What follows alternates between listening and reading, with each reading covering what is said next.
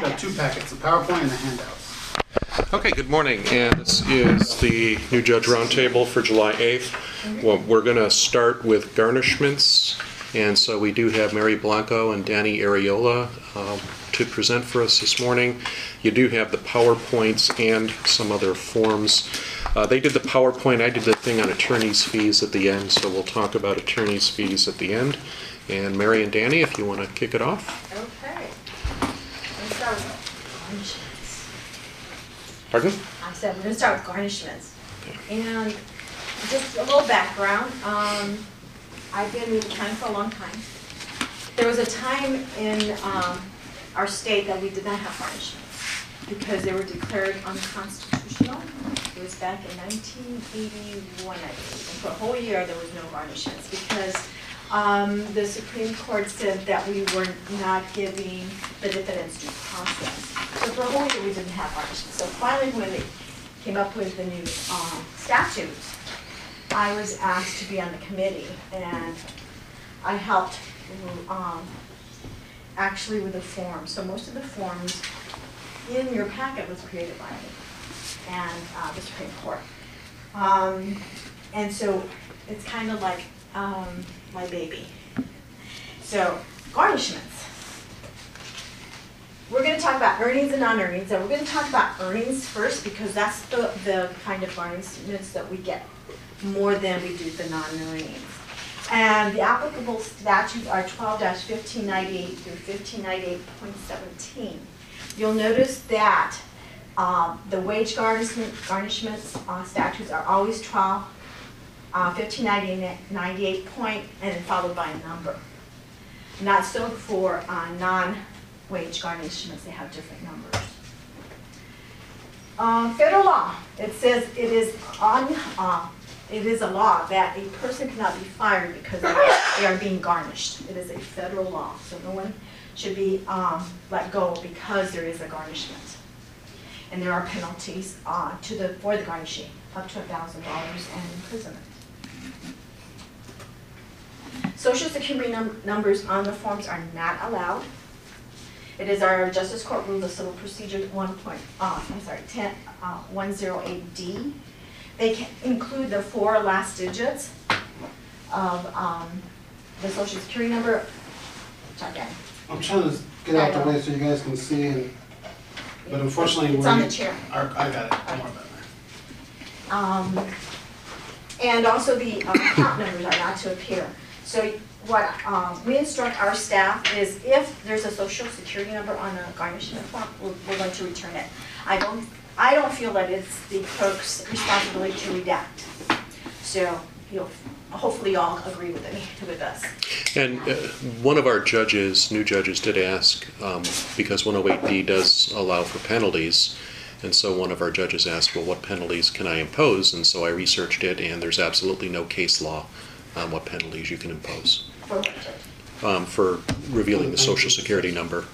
I would suggest that um, uh, rather than having the uh, clerk return it, what I would prefer to do is have it brought to me Mhm. and I will dismiss the case, The case? dismiss the garnishment Um, uh, because of their uh, filing of, the- including the social security number citing the statute, so they lose uh, their file, did- is there a filing fee on the garnishment? Yes. I'd like them to lose it.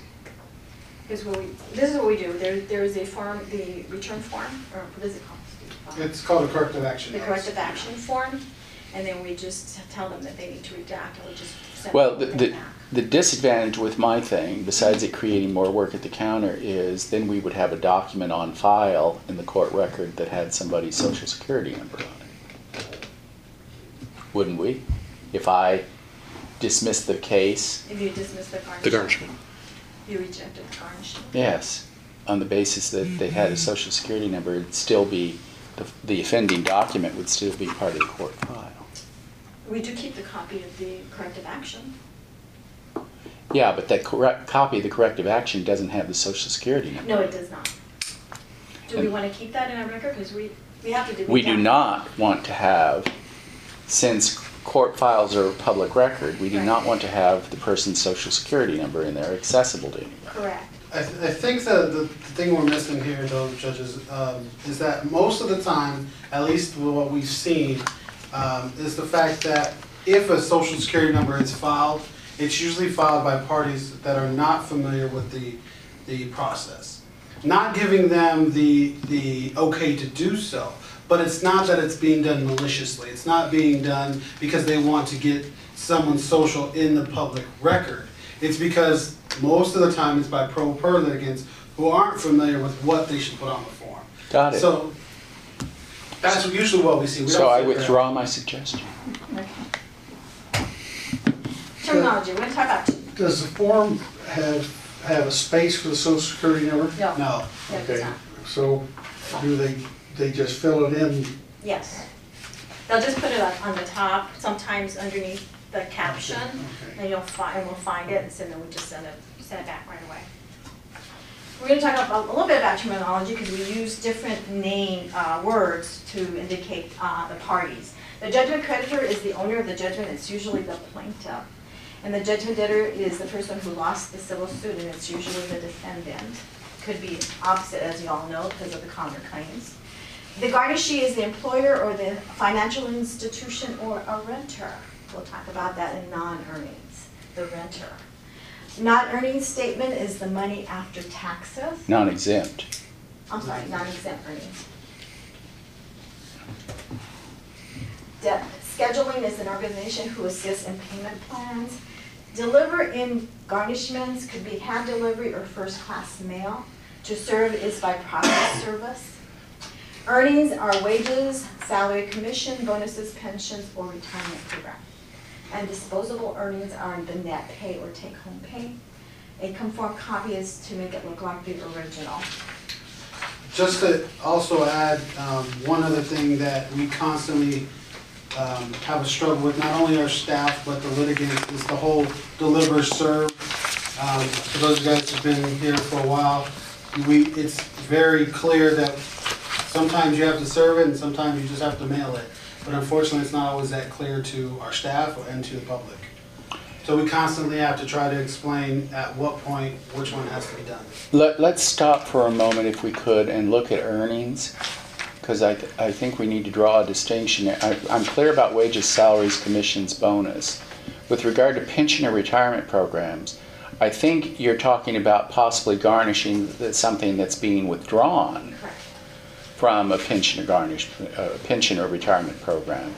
But an IRA account and uh, a, a pension that's not being drawn down is exempt from uh, execution, including being exempt from garnishment. That is correct. So, i- for example, i- i- then, um, if you're withholding for deferred comp, that would be included as part of your salary that could be garnished. No, what the judge is saying is they cannot go to deferred comp and, and file a garnishment against me. I- Right. I think a good rule to illustrate this, if it's taxable, it can be garnished. Because once I got it in my account. Once when you've I- withdrawn it from the IRA, once you've It's withdrawn it from the taxable. 401k, It's it's taxable. Everything that you put in your pension beforehand, that's pre-tax, that's, that's exempt from garnishment. Correct. Social Security is taxable. So after. It it's in is. the So account. after it's paid, it Once could it's be paid, garnished. right. Exactly. Thank you, Judge. And, and the other thing, Danny made the point about the confusion between the service and, you know what I found to be really helpful is the clerk's manual. I actually had my clerks print out their manual for me and I'm going through now and Oh. studying that because in some areas like. She that- said thank you because she wrote it. Well, yeah, Back in nineteen ninety-eight. thank you. It's been But- updated. But it is clearer on some of those kinds of things than some of the other material that we have. Yes. And, and obviously, because clerks have to deal with it, it has to be plain, mm-hmm. but it's a great resource. Mm-hmm. Mm-hmm. It really is. You're all welcome to come to our civil classes. Uh, The judges that come to our classes seem to enjoy them because we actually teach the actual process. It can be boring for you all, but I think it's good knowledge that you have, you'll get out of those classes. So you're always welcome to come to our, our case processing classes. And the, and the clerk's manual is available on the Zapper. Yeah. It's good. Yeah, and in, and in Outlook. Notice an opportunity to be heard if equals due process.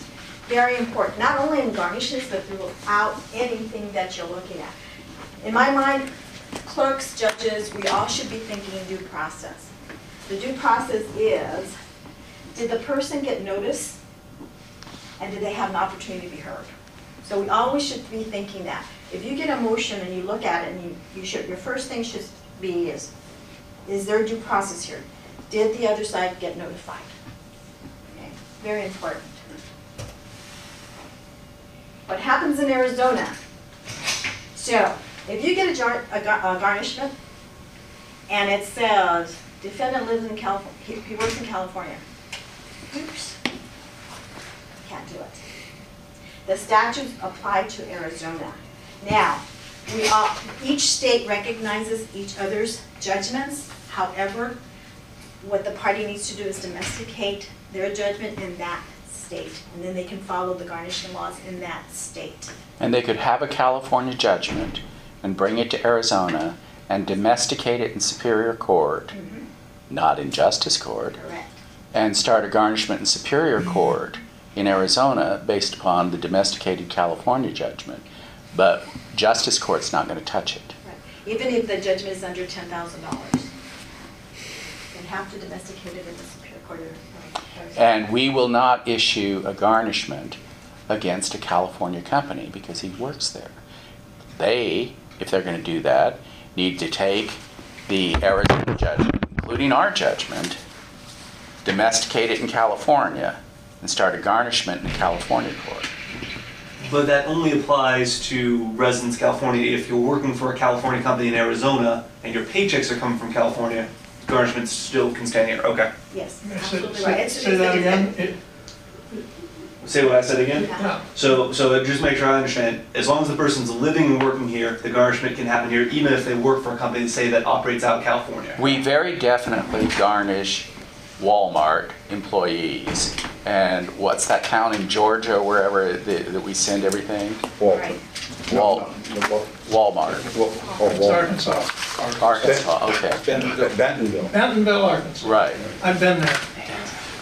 But, I mean, the, the documents go through there, but uh, it's an Arizona employee of Walmart here.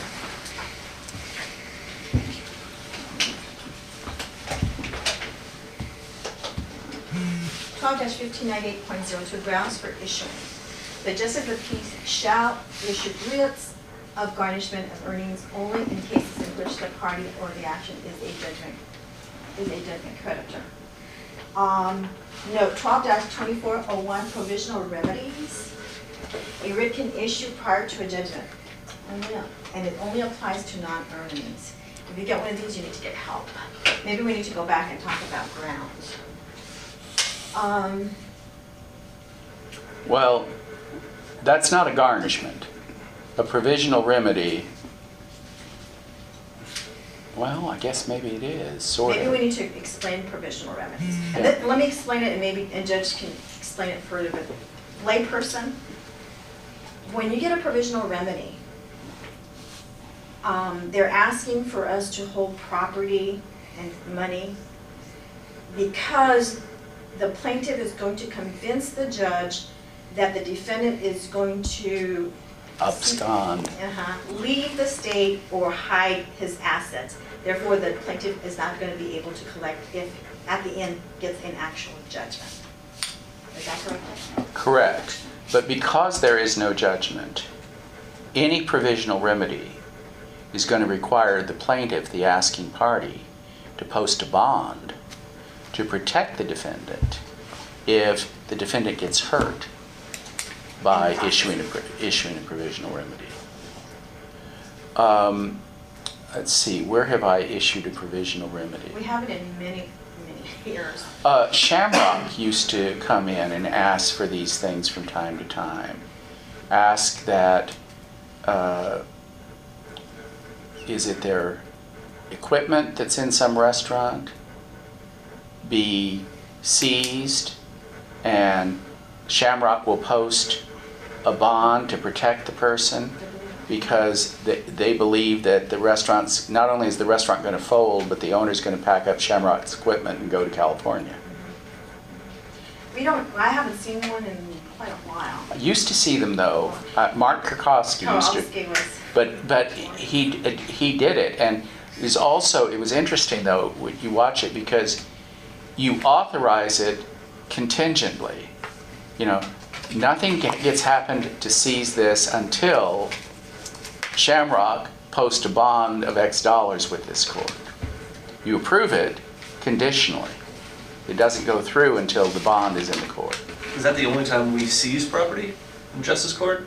you know, well, before judgment. This is, a provisional remedy is, is before a judgment. After a judgment, yes, we're gonna do writs of. Tho- Those are very exotic. Like, Yeah. like Mary said, you see one of those, call us. We'll Yes. walk you through it.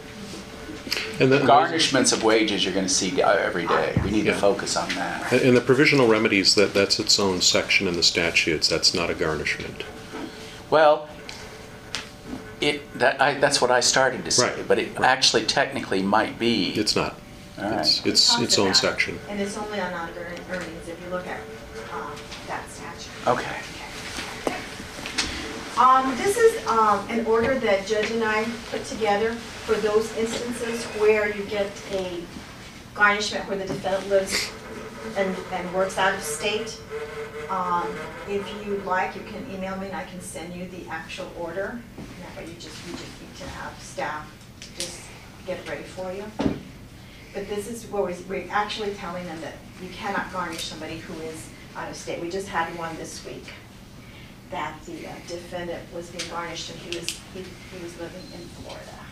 Now, see, I lead a charmed life. I get the file with this order put on top of it. Yeah, It's working? Oh, Ooh, This is the grid, this is what, um, staff has been given, and I think it's also not, look, this is the, my original one, and I think, uh, it's been updated. But this is the flow. If you think about a garnishment, the way it flows, it flows like Oh, any no. civil case. Oh. Think about the writ and summons as the, the complaint, then we need to have service. Uh, we need to have an answer, and of course, like in any other civil case, uh, Okay. there's no answer, there's a possibility of default. Yes, For, for those who can't read typing that small, th- th- this is, uh, look on the next page, there you go. Now, you got this, you got her chart in a handout if you can't read the, the, the television screen. Uh, And then the continuing lien uh, on uh, earnings, think about it as, as the judgment. It's gonna be a continuing lien means that every time the person gets paid, they're- they're going to get, the plaintiff or the judgment creditor will be getting some money. And at the end, we hopefully there's going to be a release of- that. And under in each um, subject, we kind of outlined what would happen if there was no answer. And uh, if the answer comes in, we'll talk about it as we go through the PowerPoint. Oh, I have it. The application in red. Um, There's going to be an application, and there's, is the writ, and then there is a summons. The question is, um, should staff be aware, or, or should we even consider the amounts, that, and how it was calculated? Should we be concerned about that when we first get the writ of garnishment? Should we? For instance, This is an important point. Let me just jump ahead so that you can put this in context. There was a debate among the bench some, for some time about whether or not a judge should sign a writ of garnishment. We ultimately concluded in the Best Practices Committee, no. The clerk will stamp the judge's signature on a writ of garnishment because there is no discretion with regard to a writ of garnishment. The statute says that when somebody applies, a writ shall issue. It's also, by the way, there's nothing final to it. It's, it's tantamount to a summons. A writ of garnishment is a summons, and you don't sign summonses. So you don't sign writs of garnishment. However, there are amounts you know, in a writ of garnishment. The, the judgment creditor is supposed to fill out what's owed. So the question now is, since the clerk is processing this at the counter, should the clerk be worried about whether or not those amounts are accurate or not? That is correct. Uh, some of the judges feel that, and because we've taught classes with our staff, with their staffs, and some of the judges feel that clerks should be aware of that, and they should make sure that it's not totally different. For instance, if a judgment is for a thousand dollars, and it's three months later, and now the garnishment comes in and it's three thousand dollars, how did that happen? Okay. The question is, is it for staff to reject that? Should we give it to the judge? These are the questions that clerks ask. What should we do? Remember the due process. Notice and opportunity to be heard. Well, who gets the notice? The person being garnished gets notified. Would you not think they would say, hey, wait a minute, there's an error here. Judgment was only for a thousand dollars, and now you're wanting three? So there's always that due process. We have to think about it in that fashion. Who is to make that uh, call? And there is that best practice that went into effect in April of last year. The judge was, uh. Now, I hope, would hope that if it was a $1,000 judgment and someone was asking for a writ of garnishment based upon $3,000, that the clerk would bring it to me. Absolutely, and that is our rule. At- at However, if it was a judgment for $1,000 and they were asking for a judge, uh, rate of garnishment of $1,200, forget about it, that fits into your analysis. That's either right or wrong, but let's hear the other person complain about it. What about uh, applications, I mean, you know, for writs, where all of the monetary spaces are blank? Then, I see a lot of those, and it's like asking me to be a forensic accountant and figure all this stuff out. the writ is actually coming in blank. I, in my, in our, in, in Encanto, what we would do is. It's captioned and everything, Yeah, I know. but for the amounts owing Yeah. and, You, you can put an end to that real fast by just filling it in with zeros. Or a corrective action. Correct, that's what we do. And in Encanto, we send it back saying, this is not complete. Please complete it. now, the only thing I would change on is if I see an answer fee filled in like two hundred dollars. I mean, I think the limit's fifty, correct? In, yes, in, um, earnings. That is correct, fifty dollars is the limit. But yes, I think the easiest. On to- earnings. On earnings. There is no limit on non-earnings. There's no statute for it. It just, okay, and we'll run into those things. Uh, but, uh, yes, Judge, I think for, for the speed, I, I, and because we're handling so many documents, it's so much easier for staff to do, uh, corrective action and send it back. Okay. You wouldn't, you wouldn't take a complaint where they left everything blank. That's correct. The application is under twelve fifteen ninety-eight point zero three. The writ of garnishment after the judgment creditor or a person on his behalf makes the application in writing. Oh, you just did that one. Oh, service. The garnishee is served with two sets of garnishment forms. The first set is for the garnishee to complete, and it includes a copy of a non-earnings, a non-exempt earnings statement. The second set is, the garnishee is instructed to deliver to the employee the set that includes a copy of the judgment. And note that it is, if the employer mails it to the defendant, we have to add five days for mailing in the calculation. And the calculation is for the defendant to file um, a request for hearing. And this is something that your staff will be doing. You don't have to worry too much about that. Serving the debtor a second time, 12-1598.4, says that the creditor within the three days of serving the garnishee is responsible to serve the debtor with a copy of the writ, second copy, uh, second Two two copies copies of the first notice and a copy of the hearing request and a copy of the judgment. Actually, it doesn't need to have a copy of the judgment because this has been served by the garnishee. Um, note that many process servers will also serve the debtor by mail because they know when it was served on the garnishee. It's so much easier when they do that. And you, and they'll, and they'll have it on their affidavit of service, they'll say, we mailed a copy to, uh, John Joe, blah, blah, blah, blah, and then note all the forms that they have. So the, the creditor, you say serves, you serve the garnishee. Mm-hmm. This creditor doesn't have any obligation to serve the judgment debtor. Yes, he does. He serves it or he mails it? He mails it. Remember here, served could be Yeah. mail. So, uh, That, that was my question. I got, I got that the creditor would mail it. He does not have to use a process Correct. server correct, to serve yes. the judgment debtor. So the, now the the debtor has been served twice. We got it from the employer when they, when the employer first got the garnishment. Now it's being mailed to him, so due process. That was Well, but it, we're assuming mail. Right, but remember, he's already got it from the employer, one, and now it's. By mail, maybe. Could be, but usually if he's working there, it's gonna be served there.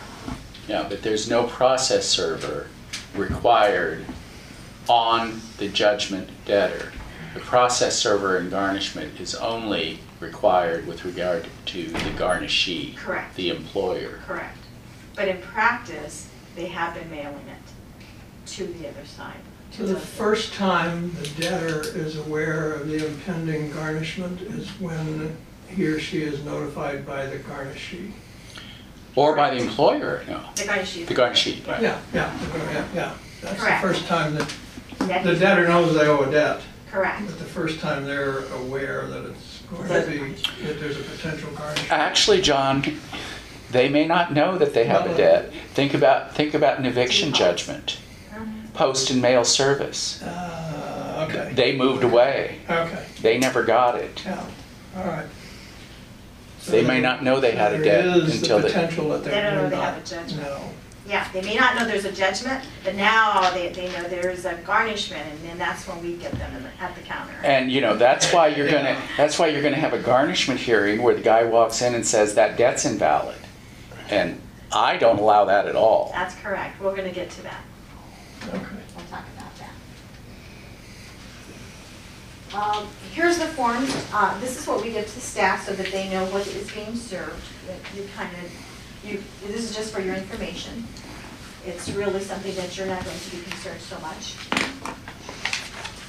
The Go, go back though, Mary, because what you will, what I have had happen often, or occasionally, excuse me, is I have somebody come in and say, I object to the hearing because the garnishee did not give me the proper documentation. To which my response is, look, I got it. The garnishee screwed up. I can give you more time because of that screw up. Do you really want me to sanction your employer because of this screw up of theirs? Oh, maybe not. Okay, that happens, you get that. And that is statute, we're, we're gonna run into that later, about the, about the penalties. But on a garnishment, and, and just up front, on a garnishment, there could be several hearings. Okay, they're not limited to just one, there can have several hearings during the garnishment. The garnishee is responsible for delivering to the garnish, delivers copies of garnishment to employee, completes the answer, can charge a maximum of fifty dollars. There it is, Judge, twelve fifteen ninety point fifteen D is your, is the authority. Non-exempt earnings statement for each paycheck. The state of Arizona will always request fifty dollars. The federal government will request nothing. Most employers, well, they're all over the map. Mm-hmm. And uh, there, there can be a fee of five dollars for each pay period, and it is charged to the debtor. For each time the pre- prepares a non-exempt earnings statement. File an answer with the creditor, the debtor, and the court. That is the garnishee's responsibility to do that. Once, um, sometimes we don't get that information. Um, Since we don't see the whole packet when they come in, we used to get the whole packets at the counter, and clerks would just kind of skim through and make sure all the packet, all the, all the forms were in there. Lately, well, in the last, I don't know, ten years, we've only been sending the, um, the writ and summons, The application for The the writ and the writ itself. and so that's all we have. But there is requirements, they, they're supposed to have so many copies of this and so many copies of that. And if they're complying, we don't know, but I know that I've gotten calls where they've said, we don't have eh, instructions. So what I do is I usually fax over a copy of the instructions to the garnishee because he's a third party, I, you know, you have to have sympathy, he's the third party, he's really not, he is a party, but he's not engaged in this as far as the money part, owing it. Um, holds monies until it's, until he receives an order lien or discharge, and those are the, the statutory, uh, uh, authorities. Just real quick, Mary, before you go on, um, just to let everyone know, the non-exempt earnings statements are not, even though they're done each pay period, they are not filed with the courts. So the courts don't need all the pay period every week or two weeks to know, you're getting hundred and fifty-eight dollars this week. It, it's not something that's a necessity at that point. It may be asked to be brought forward to court if there is a hearing or some sort of question about what was being withheld. They will have to provide those documents, but as far as filing those, those aren't gonna be part of your file or your EMS. Right. Right, and we'll run into it when we get to, um, Mary, fifteen ninety-eight. uh, point number five, uh, um, when does the garnishee start holding the money in this process? They hold the monies, uh, from the time they are, uh, they receive the writ, And then when they're served with the writ. right? Okay, so they, they, They start immediately, in other words. Yeah. And they're not responsible like within three days of receiving, because it may be that they've just issued a check, Yeah, so yes. So there's a little Okay. leeway there, so yes, right away, they start. yeah, next, next possible paycheck. Yes. Yeah, Very okay, thank you. Uh-huh. The answer, fifteen, um, ninety-eight point zero eight, it shall be under oath. Uh, if there's multiple debtors, the garnishee shall answer for each name, like a husband and wife. You have to say, no, she doesn't work here, but he does. Uh, garnishee may file without an attorney. Questions, what is under oath? A notary? Or the statement that says under penalty of perjury? Our form says under uh, penalty of perjury. Uh, However, attorneys have created their own forms, and sometimes they don't have that verbiage. The question is, what are what are you as a judge going to, uh, are you going to take this answer without a notary or without a statement under perjury? I can tell you we do. Yeah, we do. It's, he's a third party. I don't know how, how, how, it does say shall in the statute. Answer shall be under oath. But again, that's the third party. Do we want to punish that third party? I know some of the courts are. If nobody, if, if neither the creditor or the debtor ob- are objecting, Right. I agree, Judge, but I know. I that think some you're of the being, courts are I saying think that. I'm being overly technical. Yes, Here's the answer. Mm-hmm. Nobody's saying it's inaccurate. right. Nobody's saying it should be stricken because it's not submitted under penalty of perjury. Right. If they did, I'd be concerned about it. Right. So those are the questions you need to go back and ask your staff what they're doing, because I- I know that some of the courts are returning those. The last point, Mary, what about when the answer is filed with the continuing lien? Sometimes the attorneys will, will file their continually with the answer. You mean the attorney got the answer from the garnishee and is providing us a copy or the original that they got? Because the garnishee didn't get a copy of their instructions, and it doesn't tell them to send a copy to the court. So they just send a copy to the debtor and, and the creditor, and we don't have a copy. So are we gonna accept that? Yep. I hope so. I hope so.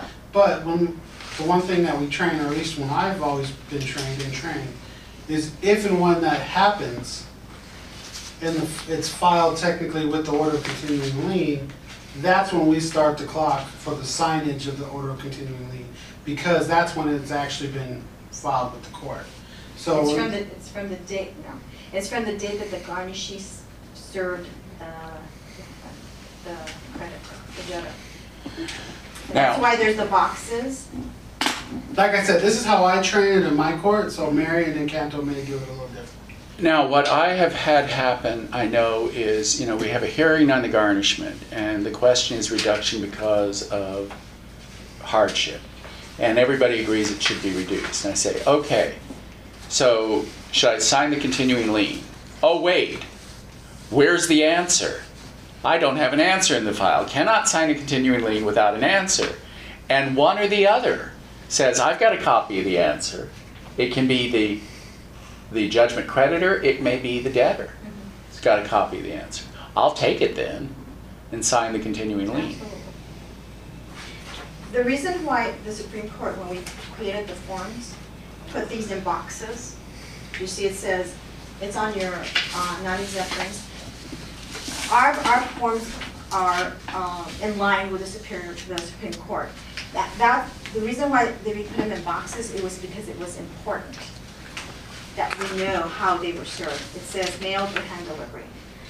Most of our forms that are to, like the answer form, uh, will have these boxes. Not so with the attorneys. Sometimes we don't, e- they don't even include how they were served. They, they just eliminated that piece.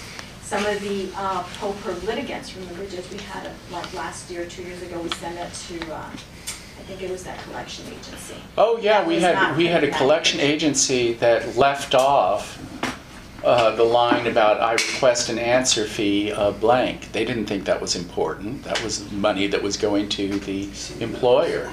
So they just left it off. And I put out an order that says, we're not taking those. You don't have the authority to modify this form. If you submit like that, we're just gonna strike it. These are required by the Court. These are uh, Supreme Court approved forms. There's some forms that are approved by the Supreme Court that we need to um, follow, and they have to be in substantially the same verbiage. It could look different, but the verbiage needs to be about the same. So Just like our small claims are the- are from the Supreme Court. The- This is a Supreme Court form that we have to follow. And if you haven't figured this out, I'm telling you, there are people out there who take our forms and modify them mm-hmm. to serve their purposes, but leave our seals and everything else on it so that it looks like it came from us. Mm-hmm. And that happens all the time. And sometimes the garnishees, or the, the judgment creditor will enter their own information, what they need for, for their business. I don't, I don't remember exactly what he, they, that was that same company, was adding things that they wanted, or they were requiring, or they needed, Mhm. from, so that they can continue add- adding money, I guess. Okay, answer. If the garnishee fails to answer, the creditor has to petition the court. Now, we don't move the garnishment. The the parties move the the garnishment, as any, in, in the civil cases that we are setting for hearings.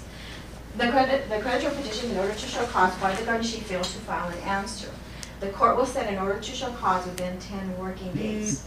And the creditor serves the garnishee by process server. A second process service on the creditor. Correct. The order to show um, date, uh, if the garnishee fails to appear, then there, you will enter a default judgment against the garnishee. Uh, On the other side of the coin, if the garnishee files an answer five days prior to the order to show cause, you're gonna go back to the answer. Because all we wanted is an answer, right? Sometimes though, we'll get it a day or two before, not five days. What do you think about that? Should we take it? Good. Yes, I agree. We usually do. Okay? No, I agree, yeah.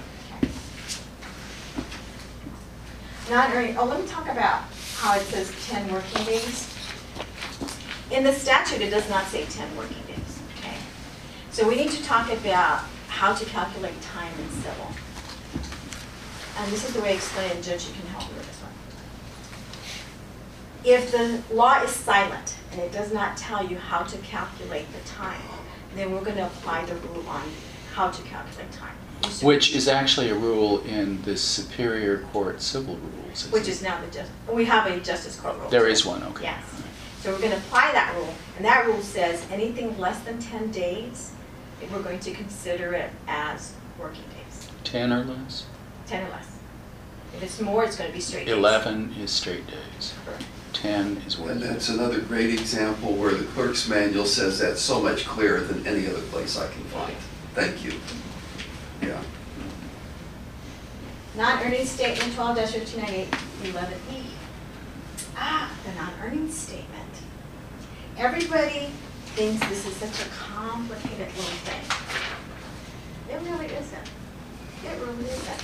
Actually, it's twenty-five percent of the person's earnings. So let's, let's, let's pull this one out and let's calculate.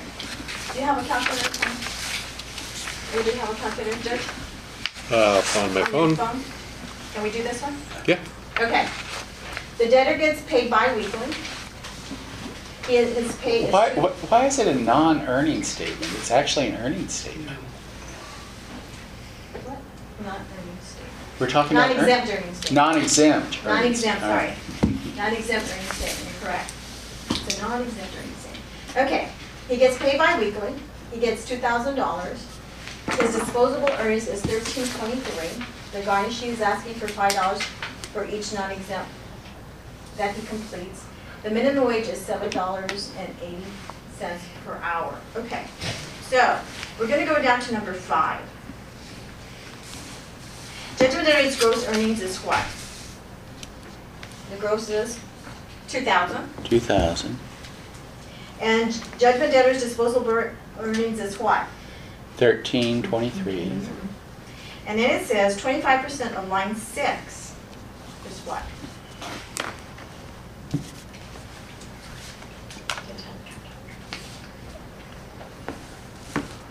Answer is? Three thirty seventy-five. Okay, let's put that in there. Then it says, number eight, judgment debtor's pay period is Bi-weekly. bi-weekly. The current federal minimum wage is, Seven eighty. then it says, line nine multiplied by factor selected in line eight. So we're going to multiply three thirty point seventy-five by sixty. No, No? Seven dollars and eighty cents times sixty. unless that's a, Line nine, current federal, the line nine, okay, yes, you're right. What is seven point eight oh times sixty? Four sixty-eight? Four sixty-eight. Yay. I'm on.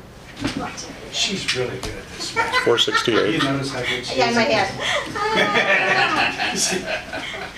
line six, minus We all need a friend. We got your back. Line- Thanks, David. Yeah. Number eleven, line six minus line ten. Line six is the one. Is eight fifty-five. Eight Eight fifty-five. fifty-five? Then minus, Amount from line Is that seven or line eleven, whichever is smaller. Line seven. oh, you're going ahead of us, Judge. Sorry. Line six minus line ten. Line seven is three thirty, so that's the smaller amount. Line twelve, are you on line twelve now? Right. Yes. You're going ahead of me. Sorry. Behave. Are we all caught up? Yes. Are, is everybody together? Okay. The amount withheld for other court order assignments for support of a person. Oh, wait a minute, twelve is, is three 330, thirty, seventy-five. Okay. We didn't have, uh, another garnishment. And he's not supporting anyone, so that's gonna be a zero. So now, line fourteen says, line twelve minus line thirteen is the amount to be withheld, which is what?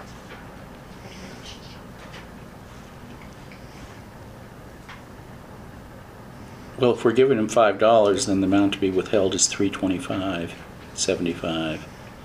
But do we automatically do the five dollars? It's Only only, if it's asked in the answer. Okay, if they don't ask for it, then no, we're not going to give it to them. okay. So what do we come up with? I assume they asked for the five dollars, so the amount to be withheld is three twenty-five, seventy-five. Your twenty-five, did you add the five dollars to that or subtracted it? Subtract. I subtracted it. Minus the employer's five dollars, for the form says. It says minus. Okay, pretty simple. Everybody thinks it's really hard, but no. I actually do this in class for the staff too, because they're all going, they don't want, and we don't, uh, coach, um, a person that calls in. Sometimes the garnishee will call and say, well, I don't know how to figure this out. So I, I, there is instructions, and so we tell them there's instructions, and sometimes, because I'm the court manager, I'll actually go through it with them. I won't let my staff do it, but I I will certainly try to help the garnishee with this, because then, I- you know, I'm more. Because you got a small employer who's struggling with it, with this Exactly. damn paperwork from the government. Right. And you see, it is twenty-five percent of the earnings, so it's pretty easy. Okay, debtor can object. Fifteen ninety-eight point zero seven A and B. The debtor can file a written objection and request for a hearing on the writ when it first comes in, as Judge said earlier. On the answer, he can object to the non-exempt earnings statement at any stage of the garnishment, because you know it's gonna take maybe a year, maybe longer. Other is, the example would be to reduce the percentage rate at any stage. The hearing shall be set within ten working days after the, after file, it is filed with the court. With good cause, uh, the court can, um, extend it longer, um, as long as the judgment debtor's rights are, are taken into consideration.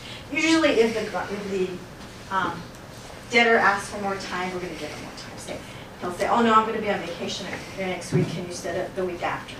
So we will do that, and we will note on there for the judge that per the request of the, um, defendant, we have, um, set the hearing uh, further out than the ten days. A party filing an objection shall deliver a copy of the form to all parties of the writ. What they're supposed to do, and I know they don't do this, when they go to the court with the request for hearing, they're supposed to also mail a, a- a copy to the other side, and I know they don't do that. You know, they're pro per se, don't know. Uh, but that, that, that is what's supposed to happen. Usually the garnishee and the, um, judgment creditor will be notified from, by the court when the hearing is set, because we're, we're actually gonna mail that out. Yes? Yes. Can- Can can you go back to the Sure. Um, What I'm trying to uh, get in my mind is, okay, so they file an objection, the debtor files an objection. Uh, Has the actual garnishment gone into effect?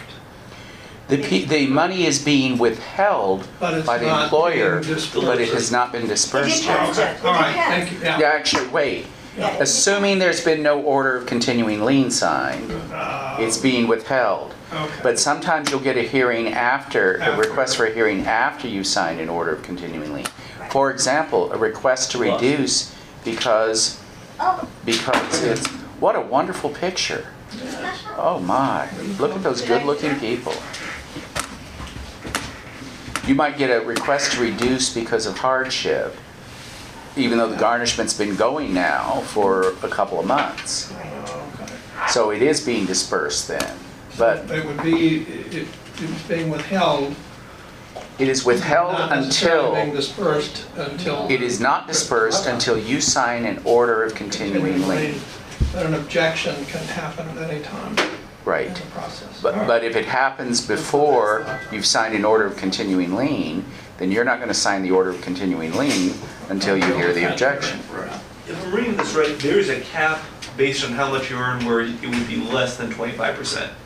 If I'm reading this, Oh, this order right, so if you were, if you were uh, per pay period were bringing down, I believe, six thousand, the minimum wage would be less than, so it caps out the minimum wage thirty hours, they can't take more than a week's worth of minimum wage as garnishment? Is that the No, statute? I, I, th- I think. well, I think you're right at the end, but if they were making six thousand, uh, then the minimum wage, it would be, you'd be able to get more, You can get more money from somebody who's making a lot of money. But if the person is earning a minimum wage, you can't garnish anything. Right, it'll come up, the, the calculation will come up to zero, because sometimes the, the calculation will come up to zero. Okay, so if they're making seven dollars and eighty cents an hour, You're g- not gonna get in in anything the from a process of doing this, you're gonna have reduced. uh, Down to zero. That's zero, yeah. I I'm sorry, how does the, that calculation come out to zero? Because, because if you figure, if somebody is making, say, hundred and twenty-five dollars a week. Okay, Well, look, cash. look, right here, between but there's Eight- always eight, twenty-five nine. percent. eight and nine, if they're working bi-weekly and they're earning the minimum wage, then they're making four hundred and sixty-eight dollars per bi-weekly pay period. We can do one. Which So- means, which means the number in five would be 468. Which means the number in five would be four hundred and sixty-eight instead of two thousand. So then when you drop down to twelve, well, number, Let's do one. Is this Yeah. Let's do fine? one. Okay, let's say that he earns, uh, gross is two hundred dollars a week. Okay, Okay. And then, uh, his disposable earnings is, say, hundred and twenty-five. Got your calculators out? Okay, so twenty-five percent of hundred and twenty-five is, divided by four. Twenty-five. Judge Watts? Two, two, Working on it. Um, I it's, cleared this one. is, um, hundred and twenty-five and half of one twenty-five plus seven divided fifty by is thirty-two four. fifty. thirty-two dollars and fifty cents on, Thirty-two, I got On- thirty-one twenty-five. Okay, thirty-two. on, on line seven. Okay. Okay. All right, so the judgment debtor gets paid weekly. We're saying weekly. The, cur- the current minimum, minimum wage is seven eighty. Then line nine, multiplied by factor uh, um, in line eight. All those stay the same, so that 12 is, or 11 is eight, well, no. No. What's line 10? 10 is 468. No, it's it's half that. Because paid weekly. Right. Oh, excuse me, okay. So that's 234. 234. Then line six minus line 10.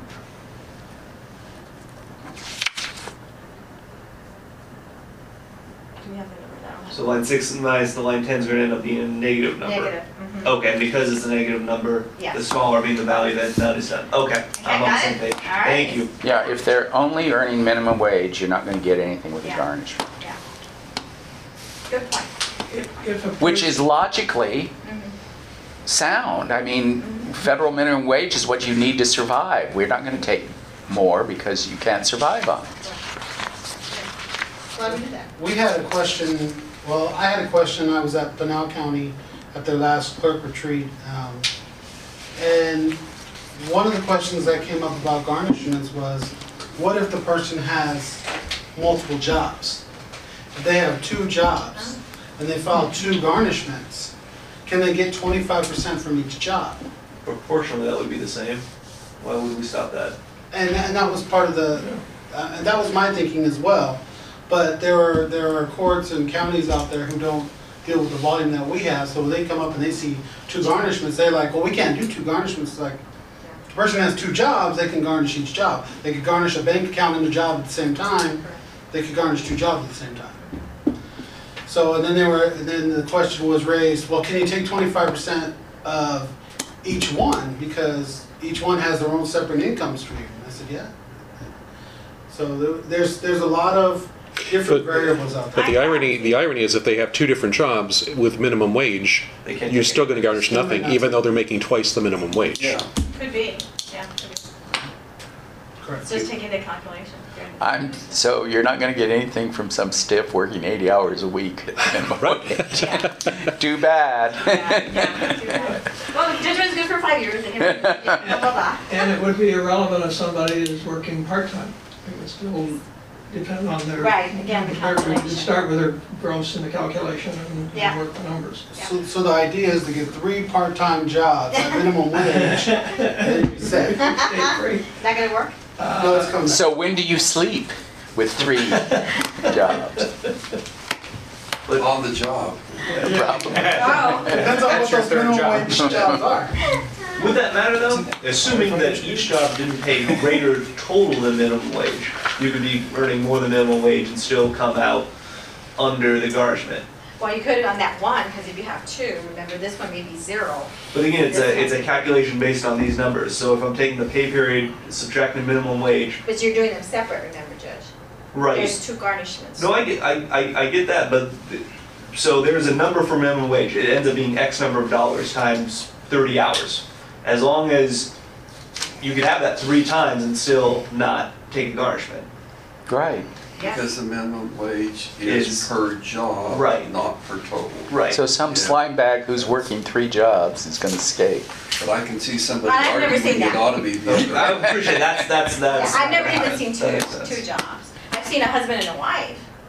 I've never seen a one person getting garnished garnishment that has two jobs. I haven't seen that. And if some, if somebody was a uh, commission salesman and got paid Oh. monthly, they'd have to do the monthly Those are calculation. ugly. doesn't it? Those are ugly. If sales are gonna go up. Yeah. Yeah, you do have to do it, but you, Commissions, you do have to do it. Yeah, the, the, yeah, employer still has to do the calculation and, and, uh, it's messy.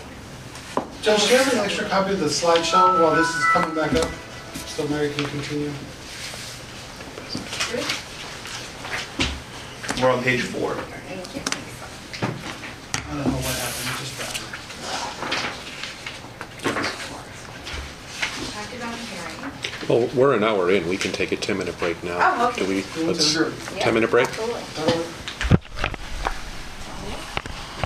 I do it for I struggle with that uh, art. special detainers. Thank you for coming back on time. I do it for jury trials, all that stuff. Yeah, sure, if, if you don't mind, because I'm starting from scratch. I Well, I'll send you the one on the special detainers and see what you think. Okay, thank you. Okay, thank you. I've Okay, done that before. The one on Just special like- detainers Let's is- see, We're talking again. Has been reviewed extensively by Not a bad idea. the real estate attorneys.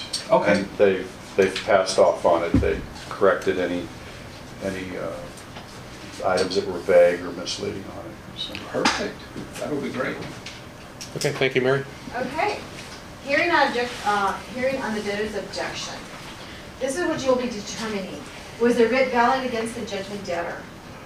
Ooh. The amount outstanding on the judgment plus accruing costs. Uh, was the debtor, was the debtor employed by the garnishee at the time the writ was served?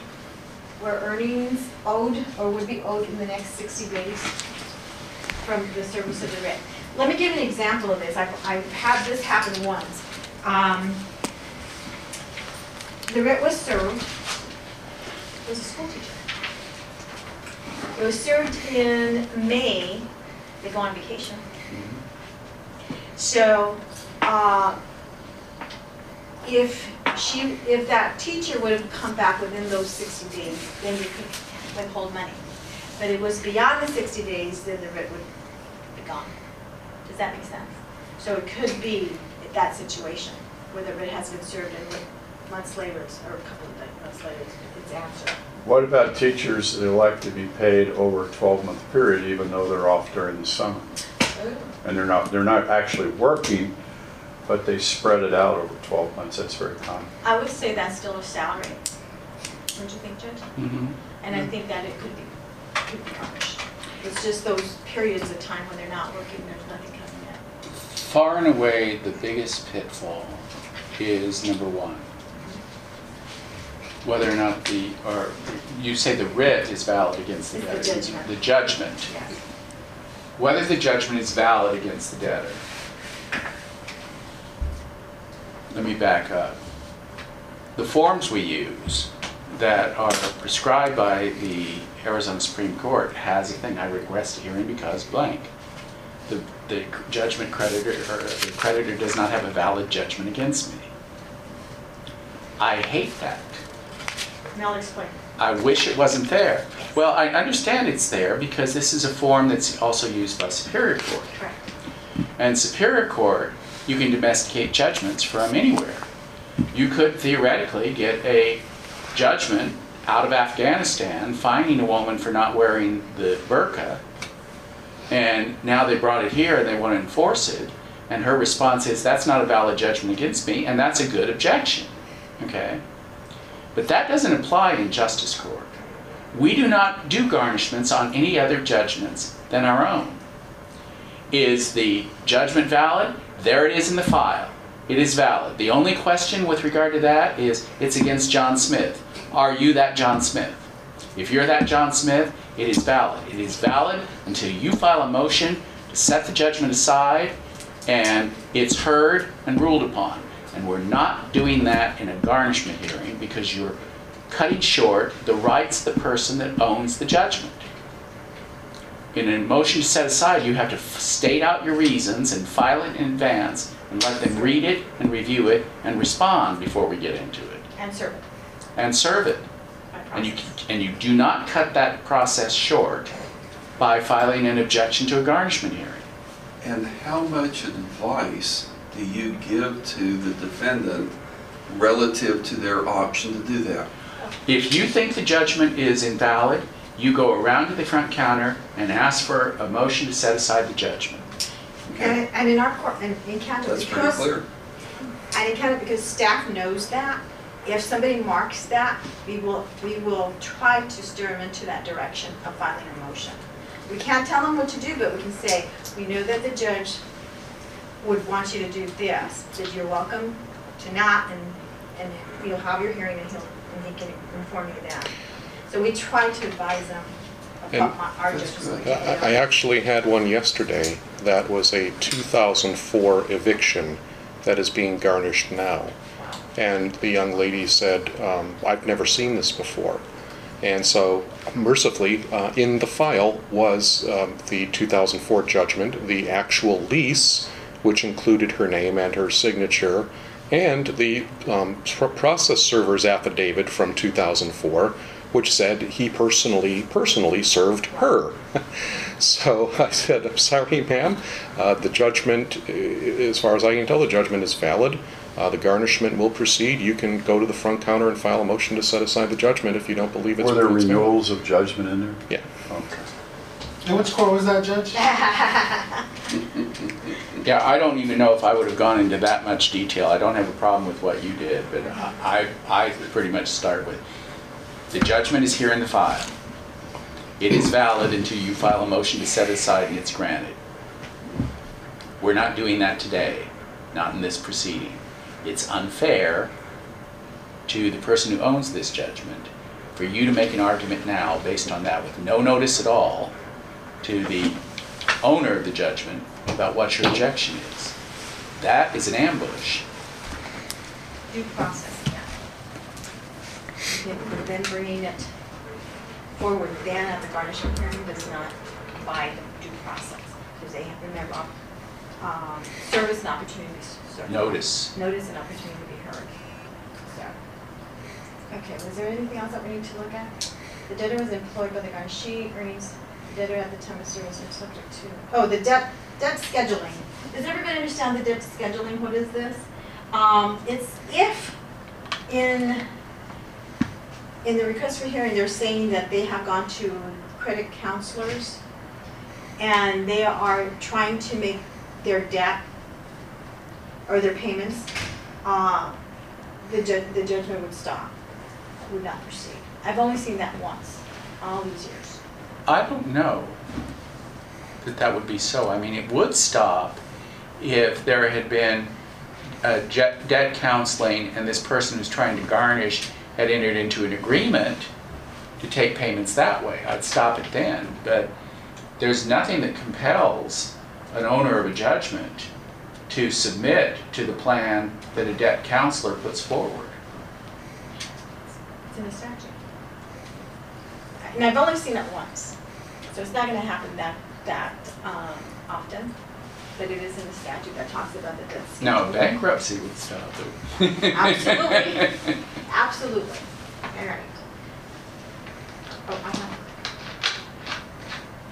At the hearing, twenty-five or fifteen percent, um, twelve fifteen A point ten out. If at the hearing, the court determines that the, the debtor is subject to twenty-five minimum and based on clear and convincing evidence that the debtor or his family would suffer extreme economic hardship. That is something you have to decide. Nobody else can decide that but you. May, there's the word may, reduce the amount to not less than fifteen percent, or the creditor has no objection. Which is usually the case. Yeah, Sometimes, once they, if the um, debt- debtor enters that he just wants a reduction for fifteen percent, sometimes we get, um, from, usually it's an attorney saying, we agreed to this, we don't need a hearing on this, and so we vacate the hearing because because they have agreed to that. Enter a were different order, about- enter a different order of continuing. We're talking about at break, um, the judges were asking about the reduction. And we were talking about when the defendant, or when the judgment creditor agrees to a ten percent, I know Judge, you've done it, he will grant that. Although by statute, you are only, uh, can only reduce to fifteen percent. If the creditor has no objection, but you know what?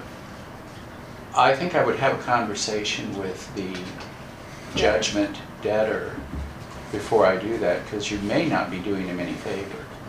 Especially if it's a judgment at twenty-eight percent interest. Then the, the owner of the judgment may be happy to stipulate to the reduction, because they're just gonna get more money in the long run. Or the, or the, uh, pad loan places that, you know, their interest up three hundred. Yeah, not, but I don't give them, I don't give it to them. uh, I mean, like, I don't give it to them in the judgment. I mean, I give, I may give them the interest through the date of the judgment, but I'm not giving somebody three hundred and twenty-eight percent interest for eternity. I know, wouldn't that be awful? Any other questions? What questions, do you do with judges? the twenty-nine percent? My personal limit is thirty percent.